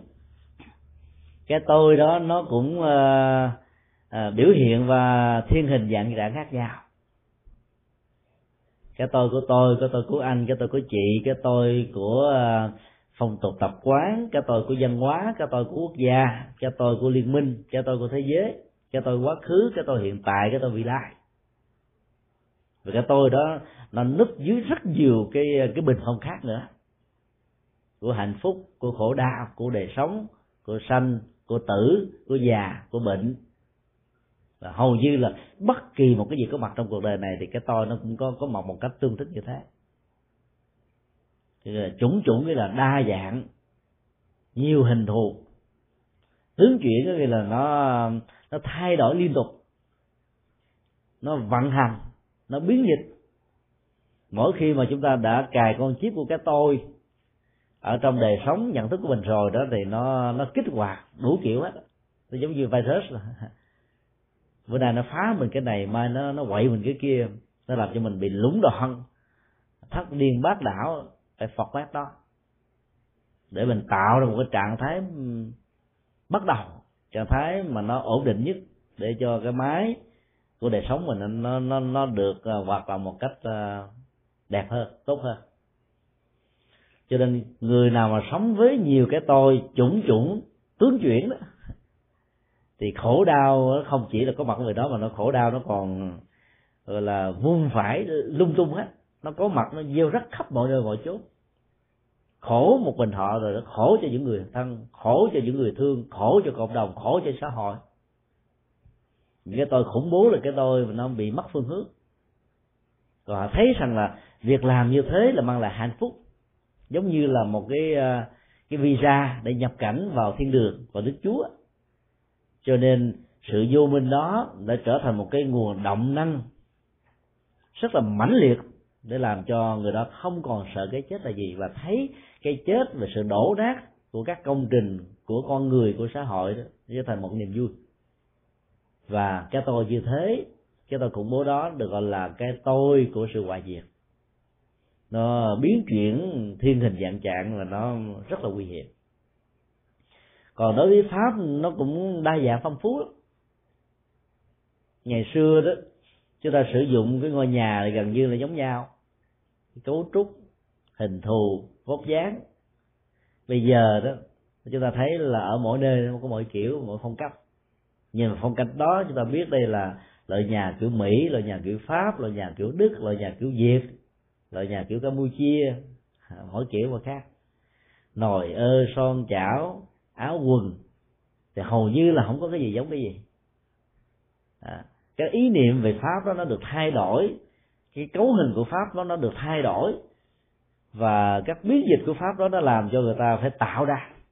Thì bây giờ ứng dụng ở trong kinh tế và toàn cầu hóa trong chủ nghĩa tiêu thụ đó, thì qua tiếp thị nó rất là đa dạng. Xe nó cũng phải có hàng trăm loại hàng ngàn loại. Vài tháng nó phải thay hình mẫu mã mới để nó tạo sự thu hút. Về phương diện cảm xúc và chấp trước của con người còn cái gì mà nó tái lặp đi lặp lại nhiều lần nó nó sinh ra cảm giác nhàm chán. Và do đó cái nguồn tiêu thụ trên thị trường nó không có nữa cho nên à, cái tôi của pháp đó, nó đã bị thay hình đổi dạng và làm cho con người bị chấp trước nhiều hơn. Đó là lý do tại sao chúng ta thấy là trong cái thời à, khoa học hiện đại phát triển như chừng nào thì cái sự tu tập nó lại càng khó chừng đó. Và do đó người chứng chứng đắc đạo quả lại càng hiếm hoi. Ngày xưa nó ít những cái phương tiện này thì sự chấp trước nó ít. Cái tôi nó nó không có đa dạng bây giờ nó đa dạng quá. Và nhất là ở trong nền văn hóa của à, cái nước phương tây cái tôi đó nó đã được um, luật pháp bảo vệ bưng bít bằng cái privacy bằng cái sự tôn trọng. Cho nên mỗi khi mà ai à, đụng đến nó thôi thì cái tôi đó nó bị đau bị nhói bị nhức bị chương sinh bị giãn nở bị co thắt bị rỉ máu. Rồi trước đây khi mà mình chưa sống với cái nền văn hóa này đó thì, thì những cái mối quan hệ ví dụ như tới nhà mà không có à, báo trước, không có hẹn trước đó mình không thấy là là một cái phiền toái. Không thấy là một cái vấn đề gì hết á. Bây giờ mình sống lâu ngày trong đó rồi mình nói, trời, cái ông này gì đâu, chả biết lịch sử gì, đến đây làm phiền tôi quá. Thì mình gọi điện thoại báo báo cảnh sát. Hoặc là nhà nào mà đậu xe, sai vị trí ở bên cái khu vực của mình à, mình có thể cảm thấy khó chịu. Bởi vì những cái tôi đó nó được à, thiên biến dạng hóa, và cái pháp đó nó cũng bị thiên biến dạng hóa, cho nên nó là cái, nỗi khổ niềm đau nó gắn liền với đó. Thì mỗi một cái sự thiên biến nhận hóa của một cái tôi hay là cái tôi thể hiện qua thiên biến nhận hóa của những cái pháp thì lúc đó chúng ta thấy là mỗi một cây gai mỗi miếng chai rồi à, súng ống đạn dược nó đã được thiết lập song hành. Cho nên chỉ cần nhúc nhích chút xíu là cái này nó nổ tung mối quan hệ nó bị đổ nát. Cho nên sống ở trong nền văn hóa phương tây đó thì à, chúng ta có cảm giác là mình à, được tự do trọn vẹn và mình cảm thấy chán an như là hạnh phúc. Nhưng mà hạnh phúc nó, nó chỉ được đông đo tính điếm khi mà mình va chạm với thực tế với nhiều kịch cảnh chứ phải trong lúc mà mình được bình an nhất. Do đó đó là lâu lâu phải xuống núi một lần. Bởi vì phải đi xuống núi thử chiêu coi cái tâm linh của mình nó đang à, ở cái cái cấp độ nào tiếp xúc với những người mà ta không hề biết chi về cái nền văn hóa của phương tây hay là văn hóa của mỹ. Tức là họ ứng xử theo cái phong tục tập quán của họ mà mình vẫn không cảm thấy trở ngại, thì mình được gọi là vô ngại. Mà vô ngại thì không có khủng bố. Đó là cái triết lý của bác nhã tâm kinh.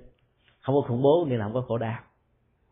Còn khi mà mình tiếp xúc với những cái cái thứ ứng xử như thế mà mình cảm thấy, trời, ông này ông ờ, không có vô, không có văn hóa, ông này ông chưa có thì văn minh.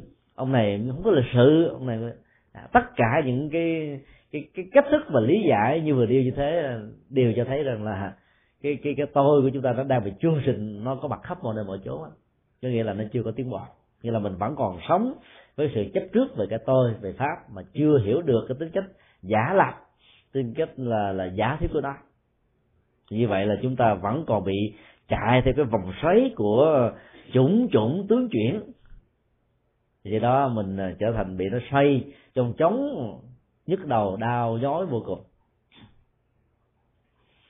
Vấn đề được à, uh, di thức học đặt ra là à, hai đối tượng là chủ thể nhận thức và các đối tượng của nhận thức đó vốn đều là biểu hiện của tâm. Đây là một trong những cái cái cái khó hiểu nhất của di thức học như uh, trong uh, cái cái phần giảng dạy đầu tiên chúng tôi có đề cập đến đó, sẽ là một sai lầm nếu chúng ta cho rằng là thế giới vật chất là do tâm tạo ra do tâm biến hiện ra. Do đó nó thuộc về cái chủ nghĩa duy tâm. Và do đó nó trái ngược hoàn toàn với học thuyết duyên thể của nhà Phật. Nhà Phật không cho bất cứ một cái duy nào.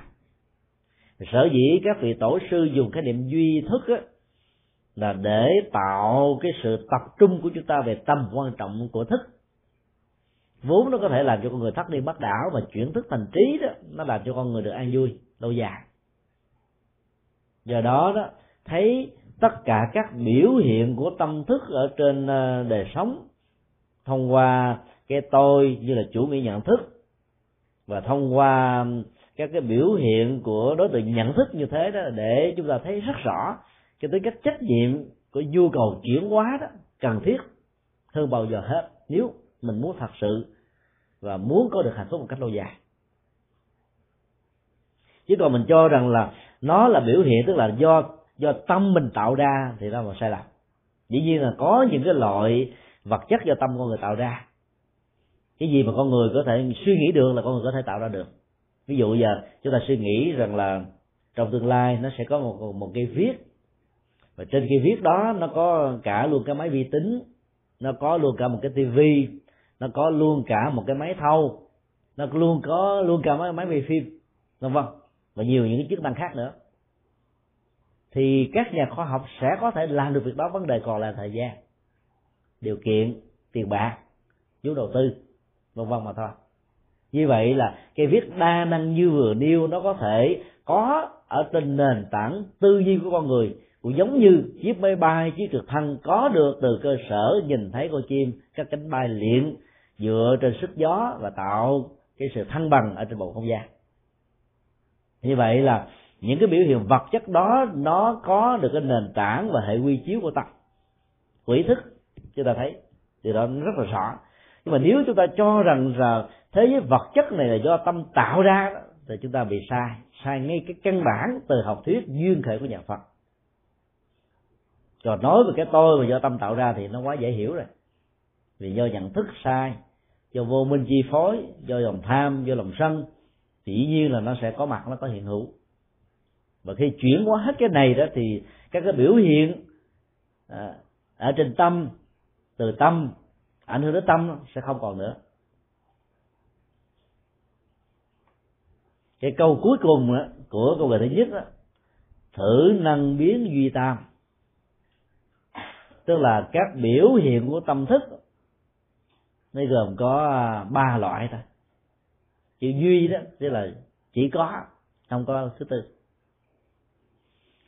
Thì cái câu thứ tư này nó nó được giải thích bằng cái câu kệ gồm bốn câu kế tiếp theo. Trong chữ hán là vị dị thuộc tư lương, cặp liễu biệt cảnh thức, sơ a là giả thức, dị thuộc nhất thiết chủng. Thì bản dịch à, của chúng tôi à, thể sự thất lục bát là, là năng biến một có tên dị thục năng biến hai là thức tư lương năng biến ba sáu giác quan nhận chân đối vật tính năng rõ ràng. Chúng tôi đã dịch theo nghĩa theo cách thức là định nghĩa đó. Để chúng ta khỏi phải sử dụng các từ điển mà bạn có thể hiểu được cái nội dung nó muốn ám chỉ ở trong đây là gì? Chỉ có cái từ năng biến là phải giữ lại để ờ, nó nó nó trung thành với cái bản nguyên tác đó. thì năng biến á, có thể hiểu như là cái sự biểu hiện biểu đạt sự thể hiện ra bên ngoài. Thế giới của uh, tâm ý thức nó giàu đa dạng phong phú bao gồm chỉ có ba dạng thôi. Thì thứ nhất được gọi là dị thục gọi là thức dị thục vậy là khác thuộc là chính. Là, là cái sự chín mùi của các hành vi trải qua cái tiến trình của thời gian là biến dịch của thời gian. Sở dĩ gọi như thế là bởi vì à, cái cái tạng thức của con người nó có chức năng chứa nhóm tất cả các hạt giống của hành động. Sau khi một hành động được kết thúc rồi đó cái ảnh hưởng của hành động đó nó vẫn còn tác động và chi phối đến con người chúng ta nhiều lắm ở trong kinh đức phật đưa ra một cái ví dụ à, chẳng hạn như à, nếu à, đây là một cái viên sỏi và cái bàn này là một cái mặt nước, có thể là chậu nước, thao nước, chúng ta thả viên sỏi đó xuống. Thì cái tiếng toảng tác động ở trên mặt nước đó nhất là là phương diện âm thanh, làm cho cái màng nhĩ chúng ta nhận ra được đây là cái âm thanh dao động của nước tiếp xúc với đá và nếu quan sát ở trên mặt nước đó, chúng ta sẽ thấy rằng là nó sẽ có một cái vòng mà chu kỳ lan tỏa ra theo à, cái vòng của tròn ốc. Đến lúc mà mắt mình không còn nhìn thấy nữa, nhưng mà thực ra nước nó vẫn còn tiếp tục lơn tơ lơ tơn lơ tơn và cái độ nó lắng dịu lắng dịu từ từ từ từ từ. Cái hành động thả viên đá nó đã kết thúc ở à, năm bảy giây trước à. Nhưng mà cái tác động làm cho nước nó bị xoáy tròn theo cái ờ, chiều của ờ, tròn ốc đó, nó vẫn đang còn tiếp tục diễn ra đến năm mười giây sau. Điều đó cho chúng ta thấy rất rõ là có những hành động đã kết thúc. Hành động của lời nói của việc làm của nét suy nghĩ nó đã dứt rồi. Thì cái hậu quả cái ảnh hưởng tốt và xấu đó nó vẫn trải dài ở trên đời sống của chúng ta và những người những người khác những người ngồi ở trong tù gửi từng trang lịch, tại trại giam K20 đó, bị bản án từ 5 năm cho đến 20 năm tù. Hành động giết người cướp của mai giới mỗi dâm, buôn bán ma túy, hối lộ, móc quạt, lừa đảo, chiếm đoạt tài sản của nhân dân. Khi bị phát hiện và bị trừng phạt, giam nhốt vào trong tù như thế đó, nó đạt kết thúc có thể là 10 năm trước 20 năm trước à mà bây giờ cái bị phanh phui đó, thì họ phải phải phải ngồi gỡ lên cái hiệu quả của hành động đó, nó vẫn tác động chi phối, thì cái đó nó được gọi là dị thục tức là nó chín mùi trải qua tiến trình của thời gian. Và cái thức duy trì được cái tính cách chín mùi của hành động diễn qua qua thời gian như thế được gọi là thức kho tàng. Và cái đó là cái biểu hiện thứ nhất của thức chúng ta sẽ có ờ, hàng loạt những cái buổi học riêng về cái bản chất của thức này ở những bài kệ sau. Loại biểu hiện thứ hai được gọi là thức tư lương, tức là thức mặt na.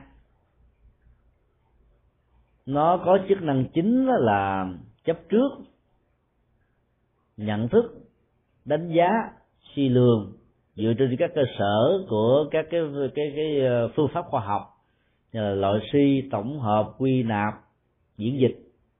Cứ khi thì sử dụng một trong bốn thứ này khi thì hai khi thì ba khi khi thì cả bốn. Và đến lúc đó, nó cũng chẳng cần dùng đến bất kỳ một cái phương tiện của bốn cái điều vừa nêu. Nó vẫn có thể nhận định đánh giá. Và do đó nó có khả năng bị sai. Thì cái cái chức năng đánh giá sai lầm chấp trước ái nhiễm, hệ lụy, rắc rối, khổ đau, bế tắc thì được gọi là chức năng hoạt dụng của thức a la gia và đây là đối tượng chuyển hóa tâm thức quan trọng nhất của tất cả các hành giả Phật giáo. Và đặc biệt là các hành giả theo môn di thức học này. Tức là phân tích ra bộ môn tâm thức học là chủ yếu để chúng ta thấy rõ được các dây mơ rễ má của mặt na thức để chuyển hóa đó trong khi đối với a là gia thức, tức là thức kho tàng đó, chúng ta thấy rằng là các hạt hạt giống nó được gieo trong đó, nó vẫn tiếp tục ảnh hưởng chi phối chúng ta để chúng ta phải có trách nhiệm đạo đức.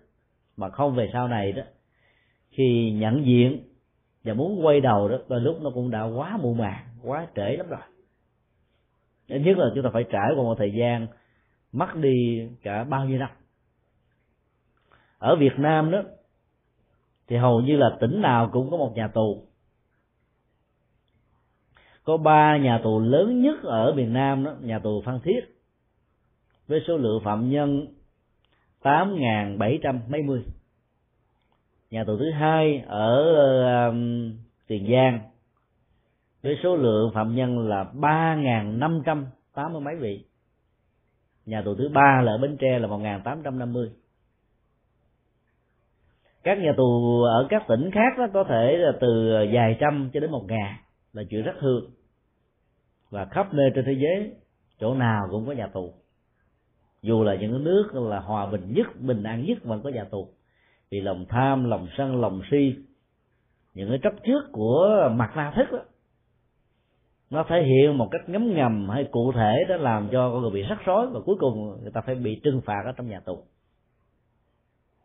Cho nên đó là nghiên cứu về tâm thức học là phải đặc biệt quan tâm về cái tính duy trì uh, cái chức năng hạt giống của hành động qua thức a đại gia và các cái uh, tác dụng tiêu cực của thức mặt nạ để chúng ta mới làm chủ và chúng ta vượt qua được chúng. Trong khi đó cái uh, loại nhận thức thứ ba được gọi là thức giác quan bao gồm cái nhận thức của con mắt tai mũi lưỡi thân và ý thì những loại thức này đó được định nghĩa ở câu cuối cùng đó là nhận chân đối phật, tính năng ra soi. Tức là con mắt nhìn thấy màu sắc, hình thù, vóc dáng. Lỗ tai đó thì nghe các loại âm thanh, các âm vực, các âm ba của con người, của chủng loại, vân vân. Và thậm chí đó, là âm ba nào chúng ta biết đây là âm ba của người bd chúng ta biết liền. Nghe cái giọng kiều kiều khò khào giọng nữ thì không ra nữ và giọng nam không ra nam. Thì chúng ta biết là nó không phải là nữ tính hay là nam tính mà là một cái à, lẫn lộn hay là cái phối hợp giữa hai cái một cái rất là sạch sỏi còn lỗ mũi chúng ta có thể tiếp xúc với tất cả các mùi mùi hương hay là mùi thối mùi à, à thích hay là mùi à, diễn vân vân lưỡi tiếp xúc, các vị cũng vậy. À, thân xúc chạm thì à, cứng, mềm thích không thích rồi các ý niệm tư duy theo những cách thức khác nhau. Do đó, cái tính năng về phân tích, nhận chân đối phật được gọi ở trong à, ở trong duy thức học đó đó là liễu bị cảnh thức. Nó làm cho chúng ta phân tích một cách rõ ràng, rạch ròi theo cái tính năng của từng giác quan. Nhưng mà thỉnh thoảng khi mà chúng ta tu tập mà đạt được cái trình độ duyên thông như các giác quan đó như là bồ tát quan thế âm á thì chúng ta có thể ờ, thỉnh thoảng ờ, sử dụng như là uh, nghe thấy. Là hai cái nó liên đến với nhau. Hoặc là con mắt có thể thấy lỗ con mắt có thể nghe và lỗ tai có thể thấy.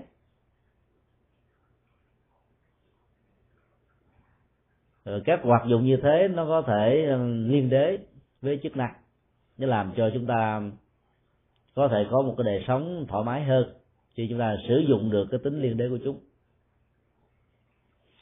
Chúng ta có thể nêu ra một cái ví dụ căn bản về à, ba loại biểu hiện của thức này qua một cái hình ảnh ở trong kinh à, thủ lăng nghiêm. Đức phật đưa ra một cái ví dụ là một cái căn nhà có một cái cửa cái thôi, tức là cửa chính ra vào và bảy cái cửa sổ nếu chúng ta dùng à, tất cả các cái cửa kiến làm cái cửa chính và cửa sổ đó bật một cái đèn lên thì quan sát cái căn phòng này từ à, các phương hướng đó chúng ta sẽ thấy và có cảm giác rằng là giống như mình đang có bảy ánh sáng. Nếu cái cửa à, cửa cái đó mình để à, một cái tấm màn màu vàng chúng ta thấy nó màu vàng. Mỗi cái cửa sổ còn lại đó chúng ta để một màu khác nhau. Chúng ta có thành bảy màu khác nhau cộng với cái cửa cái là thành ra tám màu. Chứ là tưởng rằng như là đang có tám ngọn đèn phát sáng ở trong căn nhà. Trên thực tế là chỉ có một ánh sáng duy nhất là tùy theo cái tính năng màu sắc cái, cái cửa mà chúng ta tiếp nhận nó bằng quan học rằng nó có màu ABC thì cũng tương tự như thế nó chỉ có một cái nguồn tâm thức thôi nhưng ở con mắt đó, nó gọi là thấy ở lỗ tai nghe ở lỗ mũi thì ngửi ở lưỡi thì nếm ở thân là xúc chạm ở ý đó là nhận thức đánh giá tư duy. Và còn hai loại quan trọng ít được tâm lý học ngay cả tâm lý học hiện đại đề cập đến. Đó là mạt na và a la gia. Nếu mạt na được gọi là một cái tên chấp thủ cái tên uh, à, tạo ra những rắc rối trong cuộc đời.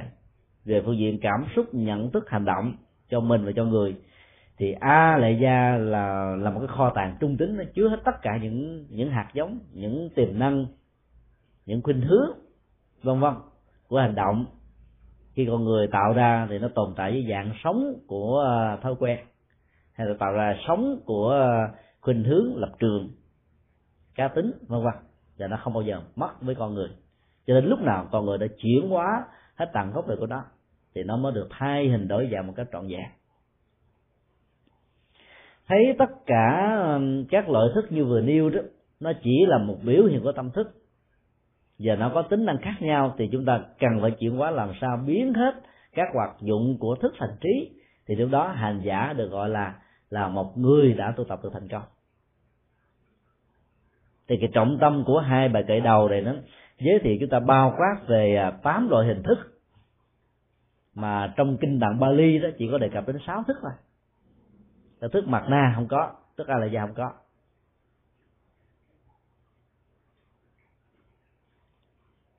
Chúng ta thấy ờ, một trong những lý do để cho mình phải tin có cái thức thứ tám thứ nhất là về phương diện chức năng hoạt dụng đó là phương diện ký ức cái gì nó tạo ra sự tích tụ và trí nhớ? Nó phải có một cái kho tàng để giữ, chứ không nó rơi rớt hết tất cả những gì chúng ta đã làm. Hoặc là những gì người khác làm đối với chúng ta. Có những người, có những cái chứng bệnh vong ngã, tức là quên đi mình do một cái biến cố tai nạn nào đó là do bị ức chế thần kinh không còn nhớ được bản thân mình ấy thế mà các hành động do người đó tạo ra một cách vô thức hay là hữu thức cố tình hay là vô ý tốt hay là xấu vẫn đeo đuổi người đó như bóng không rời hình như tiếng vang không rời khỏi âm, âm thanh. Thì nhờ như vậy mà con người mới có được cái ký ức về quá khứ. Và những người bị mất trí như thế thỉnh thoảng khi được tái phục được chức năng đó thì họ sẽ nhớ là một cách phanh vách thôi chúng tôi đã có dịp đi thăm viếng à, rất nhiều à, trung tâm à, tâm thần. Và tại đây chúng ta thấy là có hai loại bệnh nhân tâm thần. Một loại bệnh nhân bẩm sinh. Tức là khi mới sinh ra là đã bị hư những cái chức năng nhận thức, không biết mình là ai, không biết tuổi, không biết tên, không biết đến cảm xúc của mình còn loại thứ hai nó thuộc về biến cố. Ví dụ do thất tình, thất nghiệp, nỗi đau, bức xúc căng thẳng làm việc quá mức. Nó làm đến ờ, nó tạo ra một cái cái cái rối loạn về chức năng nhận thức. Và cuối cùng người đó không còn biết mình là ai nữa. Thì đối với cái cái dạng um, tâm thần thứ hai này đó có thể phục hoạt lại. Do đó mục đích của việc đi từ thiện trong Phật giáo không chỉ đơn thuần và dừng lại từ thiện mà làm thế nào đó để giúp cho các đối tượng này có cơ hội để tiếp cận với với Phật pháp thì họ sẽ phục hồi lại từ từ. Chúng tôi thường vào những nơi này để giảng. Có người nói, ông này không biết ông có điên không? Giảng cho tâm thần sao nghe được? Đừng tưởng như thế. Tại bởi vì mỗi một con người nó có một cái trường sinh học. Trường sinh học tâm thức nó tỏa ra. Và chúng ta tỏa ra cái trường sinh học tâm thức của mình thông qua ngôn ngữ để tạo ra một cái sự tập trung cao độ và trường sinh tâm thức đó đó, nó tạo ra những luồng sóng tâm. Cho nên dầu cho các cái đài radar của những người tâm thần nó bị hư chức năng rà, nhưng cái luồng sóng trường sinh học của chúng ta phát ra nó vẫn không bị mất. Nó vẫn có thể tác động, chi phối, ảnh hưởng ở một phương diện mà dầu không lớn lắm, ít nhất nó vẫn có tác động. Thì với niềm tin như thế đó thì nó có thể hỗ trợ cho những người bị tâm thần do một biến cố có thể phục hoạt lại. Ví dụ họ nghe một cái câu gì đó họ tâm đắc thôi là họ có thể thay đổi cuộc đời của họ. Chúng tôi uh, tiếp xúc một số người cho đó có một cô phụ nữ cô nói à, thầy ơi thầy à, xin cho mấy ông quản lý thì cho em về nhà em cưới mấy ông mỹ tây. Rồi cô ta nói tiếp luôn mỹ tây đẹp trai lắm, giàu lắm, sẽ lo cho em suốt cả cuộc đời. Thì mình nghe cô nói đó, mình biết là cô này bị tâm thần, bị thất tình. Và có thể là người tình của cô ta là một người, không phải là tây, có thể là một người việt nam, với rất nhiều người lời hứa đẹp. Mà cuối cùng không làm được điều gì cả trở thành là một kẻ sở khanh, là kẻ phụ tình, phụ bạc gì đó cho nên là cái ấn tượng dẫn đến nỗi đau và cái bế tắc về cảm xúc đó đã làm cho người này bị mất khí đi dại. Và trong đầu của người đó chỉ còn một cái mơ mơ ước rất đẹp. Đó là phải mà tôi có được một cuộc tình. Cuộc tình đó là một ông tây nào đó rất dễ thương, rất đàng hoàng, rất lịch sự, rất là chung thủy, hơn là những người việt nam mà tôi gặp. Cái hình ảnh đẹp đó, nó nó còn giữ hoài cho nên bất kỳ gặp một người nào, cô tâm thần này chỉ nói một điều duy nhất, đó là tình yêu tình yêu mà cô ta chưa từng có. Thì cái sự um, bị bị bị chai lì cảm xúc và hư chức năng về nhận thức này đó, nó có thể phục hoạt được. Nếu chúng ta có cơ hội gần gũi tiếp xúc, chia sẻ, giải thích để làm sao cho cái ức chế về cái ờ, phụ bạc về tình yêu đó, nó không phải là là cả một bầu trời của hạnh phúc.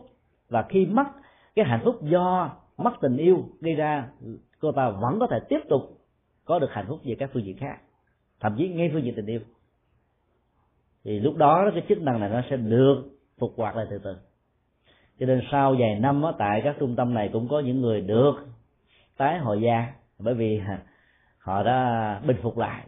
Ví dụ do ăn tình cờ những cái loại thực phẩm nào đó nó có hỗ trợ về thần kinh. Ví dụ như là ăn à, bí sợ vân vân. Hoặc là sống trong một không gian yên tĩnh rồi à, tự động những cái rối loạn về à, nhận thức.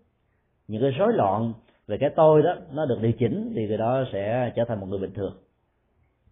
Thì ngay cả trong những cái tình huống mà bị tâm thần như thế đó, cái hoạt dụng chấp trước của mặt na, nó vẫn duy trì và nó đeo đuổi con người ta một cách rất là bền bỉ.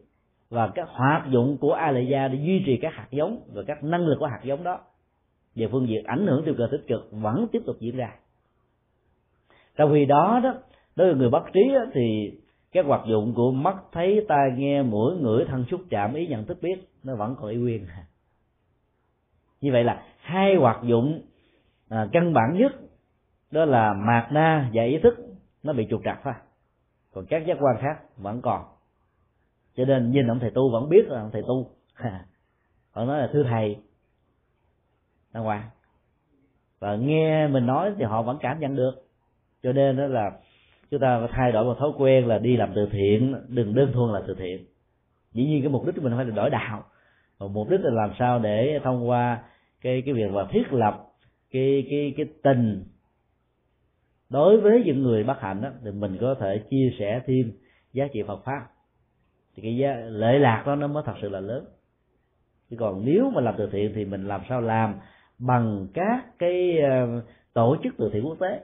Họ có ngân quỹ họ có uh, chính sách họ có các phương tiện hỗ trợ họ có các công tụ.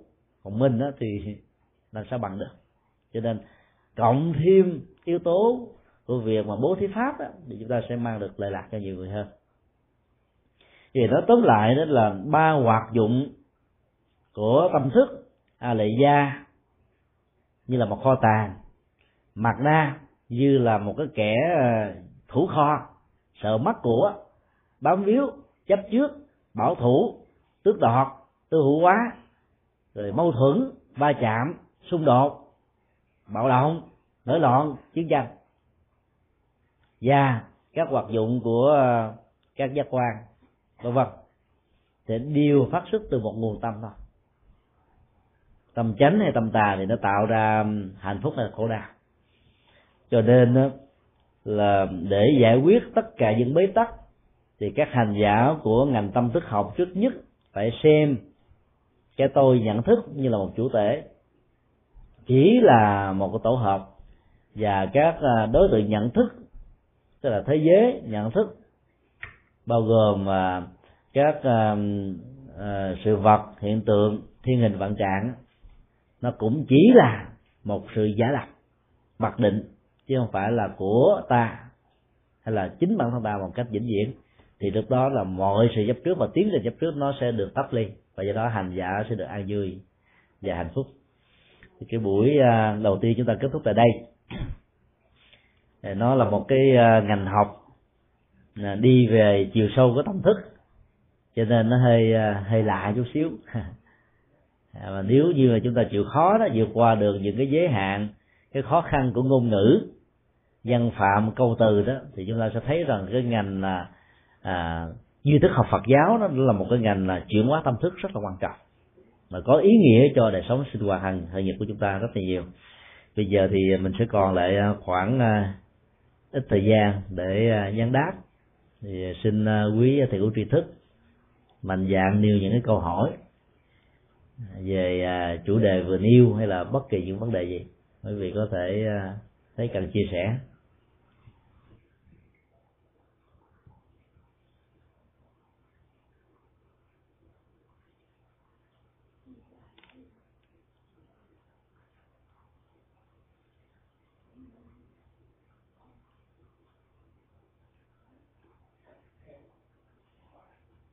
Dạ yeah, mời chú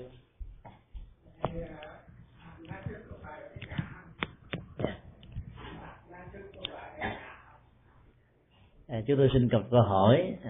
À, một vị à, vừa nêu ra là mặt nào thức có phải là cái ngã hay không? Ngã là một tiến trình chấp trước. Và nó nó có mặt á, không phải chỉ đối với thức mặt na. Mặc dù cái cái cái trọng tâm trọng lực nó nằm ở mặt na. Các phương diện còn lại đều có thể dẫn đến sự chấp trước. Ví dụ như mắt mà thấy cái gì và đam mê đó nó vẫn có thể dẫn đến sự chấp trước. Thì cái đó vẫn được gọi là chấp cho nên à, cái tiến trình của sự chuyển hóa đó không chỉ là nằm ở mặt na mà nằm ở chỗ là tháo dỡ tất cả những sự dính mắc đối với bất kỳ cái gì mà chúng ta đang sống đang có à, hoặc là đang không có đối với nó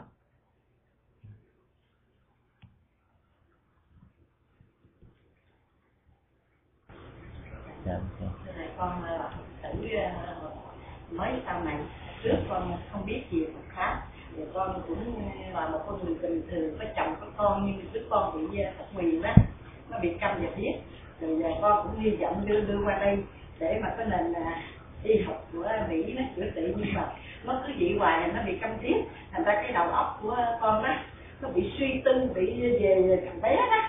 Nó thật cái cũng như con nhiều khi suy nghĩ buồn rầu nó nó cứ ngấm ngầm trong con người của mình.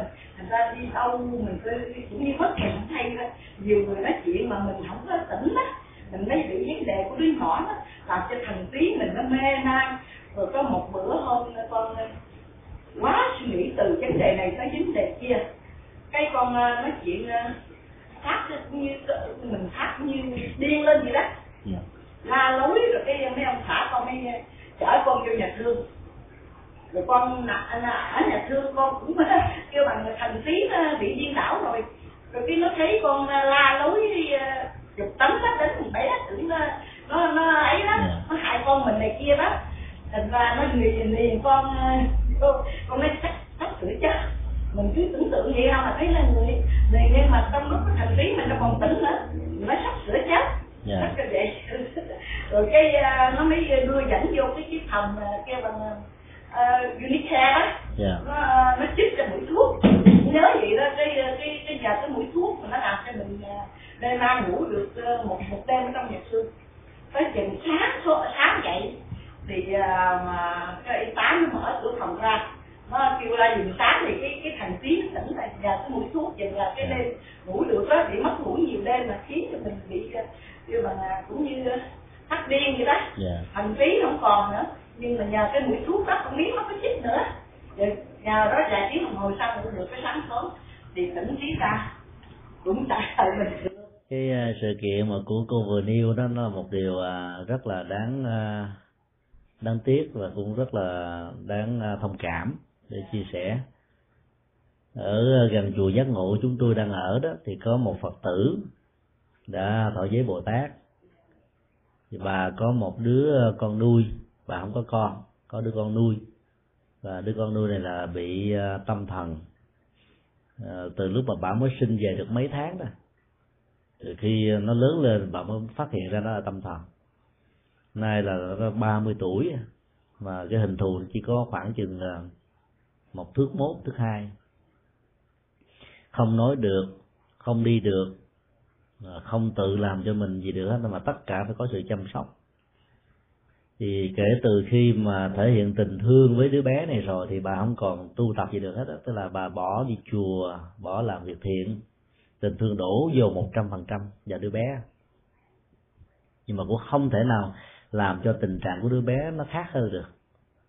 Vì cái nghiệp lực của đứa bé này nó lớn, nặng đó cho nên cái tình trạng mất trí và nó bị ờ, trì độn như thế đó, nó chỉ ờ, hứng lấy cái tình thương và sống lây lắc hết cuộc đời này để hy vọng ở đời kiếp sau đó có thể thai và tái sinh ra một cái đời sống mới thì qua mai thì có thể có sự chuyển hóa. Thì chúng tôi mới khuyên bà đó, bây giờ cái tình thương của bà đối với đứa bé đó nó không giải quyết gì, nỗi đau của đứa bé vốn đang có, như là một cái thực tại. Mà nó có thể có, như là hậu quả của một cái gì đó trong quá khứ.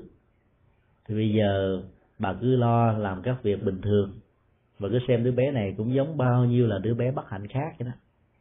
Để tách ly cái sự chấp trước về tình thương á, ở trên cái đứa mà mình thương. Tình thương mà nếu mà mình không ờ, biết cách chăm sóc nó đó thì nó dẫn đến ờ, cái cái tiến trình ờ, tư hữu hóa và xem nó như là cái của mình. Mà cái đó được nhà Phật gọi như là chấp ngã. Thì dĩ nhiên là đối với những người tại gia đó thì chúng ta cần phải có một cái máy ấm với những tình thương giữa vợ và chồng, giữa cha mẹ và con cái nhưng nếu mình đi quá đà, cái tình thương cho phép đó đó thì ờ, sự chấp trước nó có thể làm cho mình bị khổ đau. Mà bản thân của tình thương đó nó không giải quyết được vấn đề gì đối với đời sống. Cho nên nếu tình huống nó diễn ra đối với mình thì mình cần phải suy nghĩ và đổi cách thế của tình thương. Chứ tôi mới khuyên bà là hãy đem đứa bé đó vào à, những cái trung tâm tâm thần và bài liệt mà hiện nay tại Sài Gòn nó có rất nhiều chùa làm việc đó. Để người ta có cái phương pháp chăm sóc kỹ lưỡng hơn. Và bà khỏi phải mất thời gian 24 giờ trên một ngày để lo việc này mà bà có thể làm được các công việc xã hội, lợi ích nhiều nữa. Thì mỗi tuần bà có thể bỏ ra một ngày, hai ngày để đi thăm, thì tình thương đó nó vẫn được hàng gắn. Và những cái công việc trước đây bà từng làm dấn thân bồ tát đạo đó, nó không bị trở ngại mất đi. Thì phước đức nó gia tăng thì nghiệp có thể được chuyển. Còn kể từ khi bà thương đứa bé này 30 năm rồi bà mất hết tất cả những phước báo và công đức. Bởi vì à, không còn điều kiện để không còn thời giờ để đầu tư và lo cho những người khác. Thì bà đã nghe lời khuyên của chúng tôi và đã gửi đứa bé đó vào một ngôi chùa à, trung tâm à, bại liệt và tâm thành. thì kể từ đó thì thấy tâm của bà rạng rỡ hơn hạnh phúc hơn. À, làm như thế không có nghĩa là bà đã mất đi cái tình thương đối với đứa bé chúng ta phải học theo cái tình thương của bồ tát quan thế âm đó. Là làm thế nào để gieo rắc cái hạt giống của um, nhổ lên khổ đau và mang lại an vui. Cái đó nó mới đúng đạo lý. Còn tình thương mà không nhổ lên được khổ đau mà cũng không mang lại an vui đó thì tình thương đó là tình thương bị bị đấm và lụy. Và tình thương đó, nó nó có mang yếu tố của thức mặt na rất nhiều. Và do đó nó càng thương càng chăm sóc, càng lo lắng thì chúng ta không thể giải quyết được cái tình cái tình hình bi đát mà đứa con mình có thể đang vấp phải.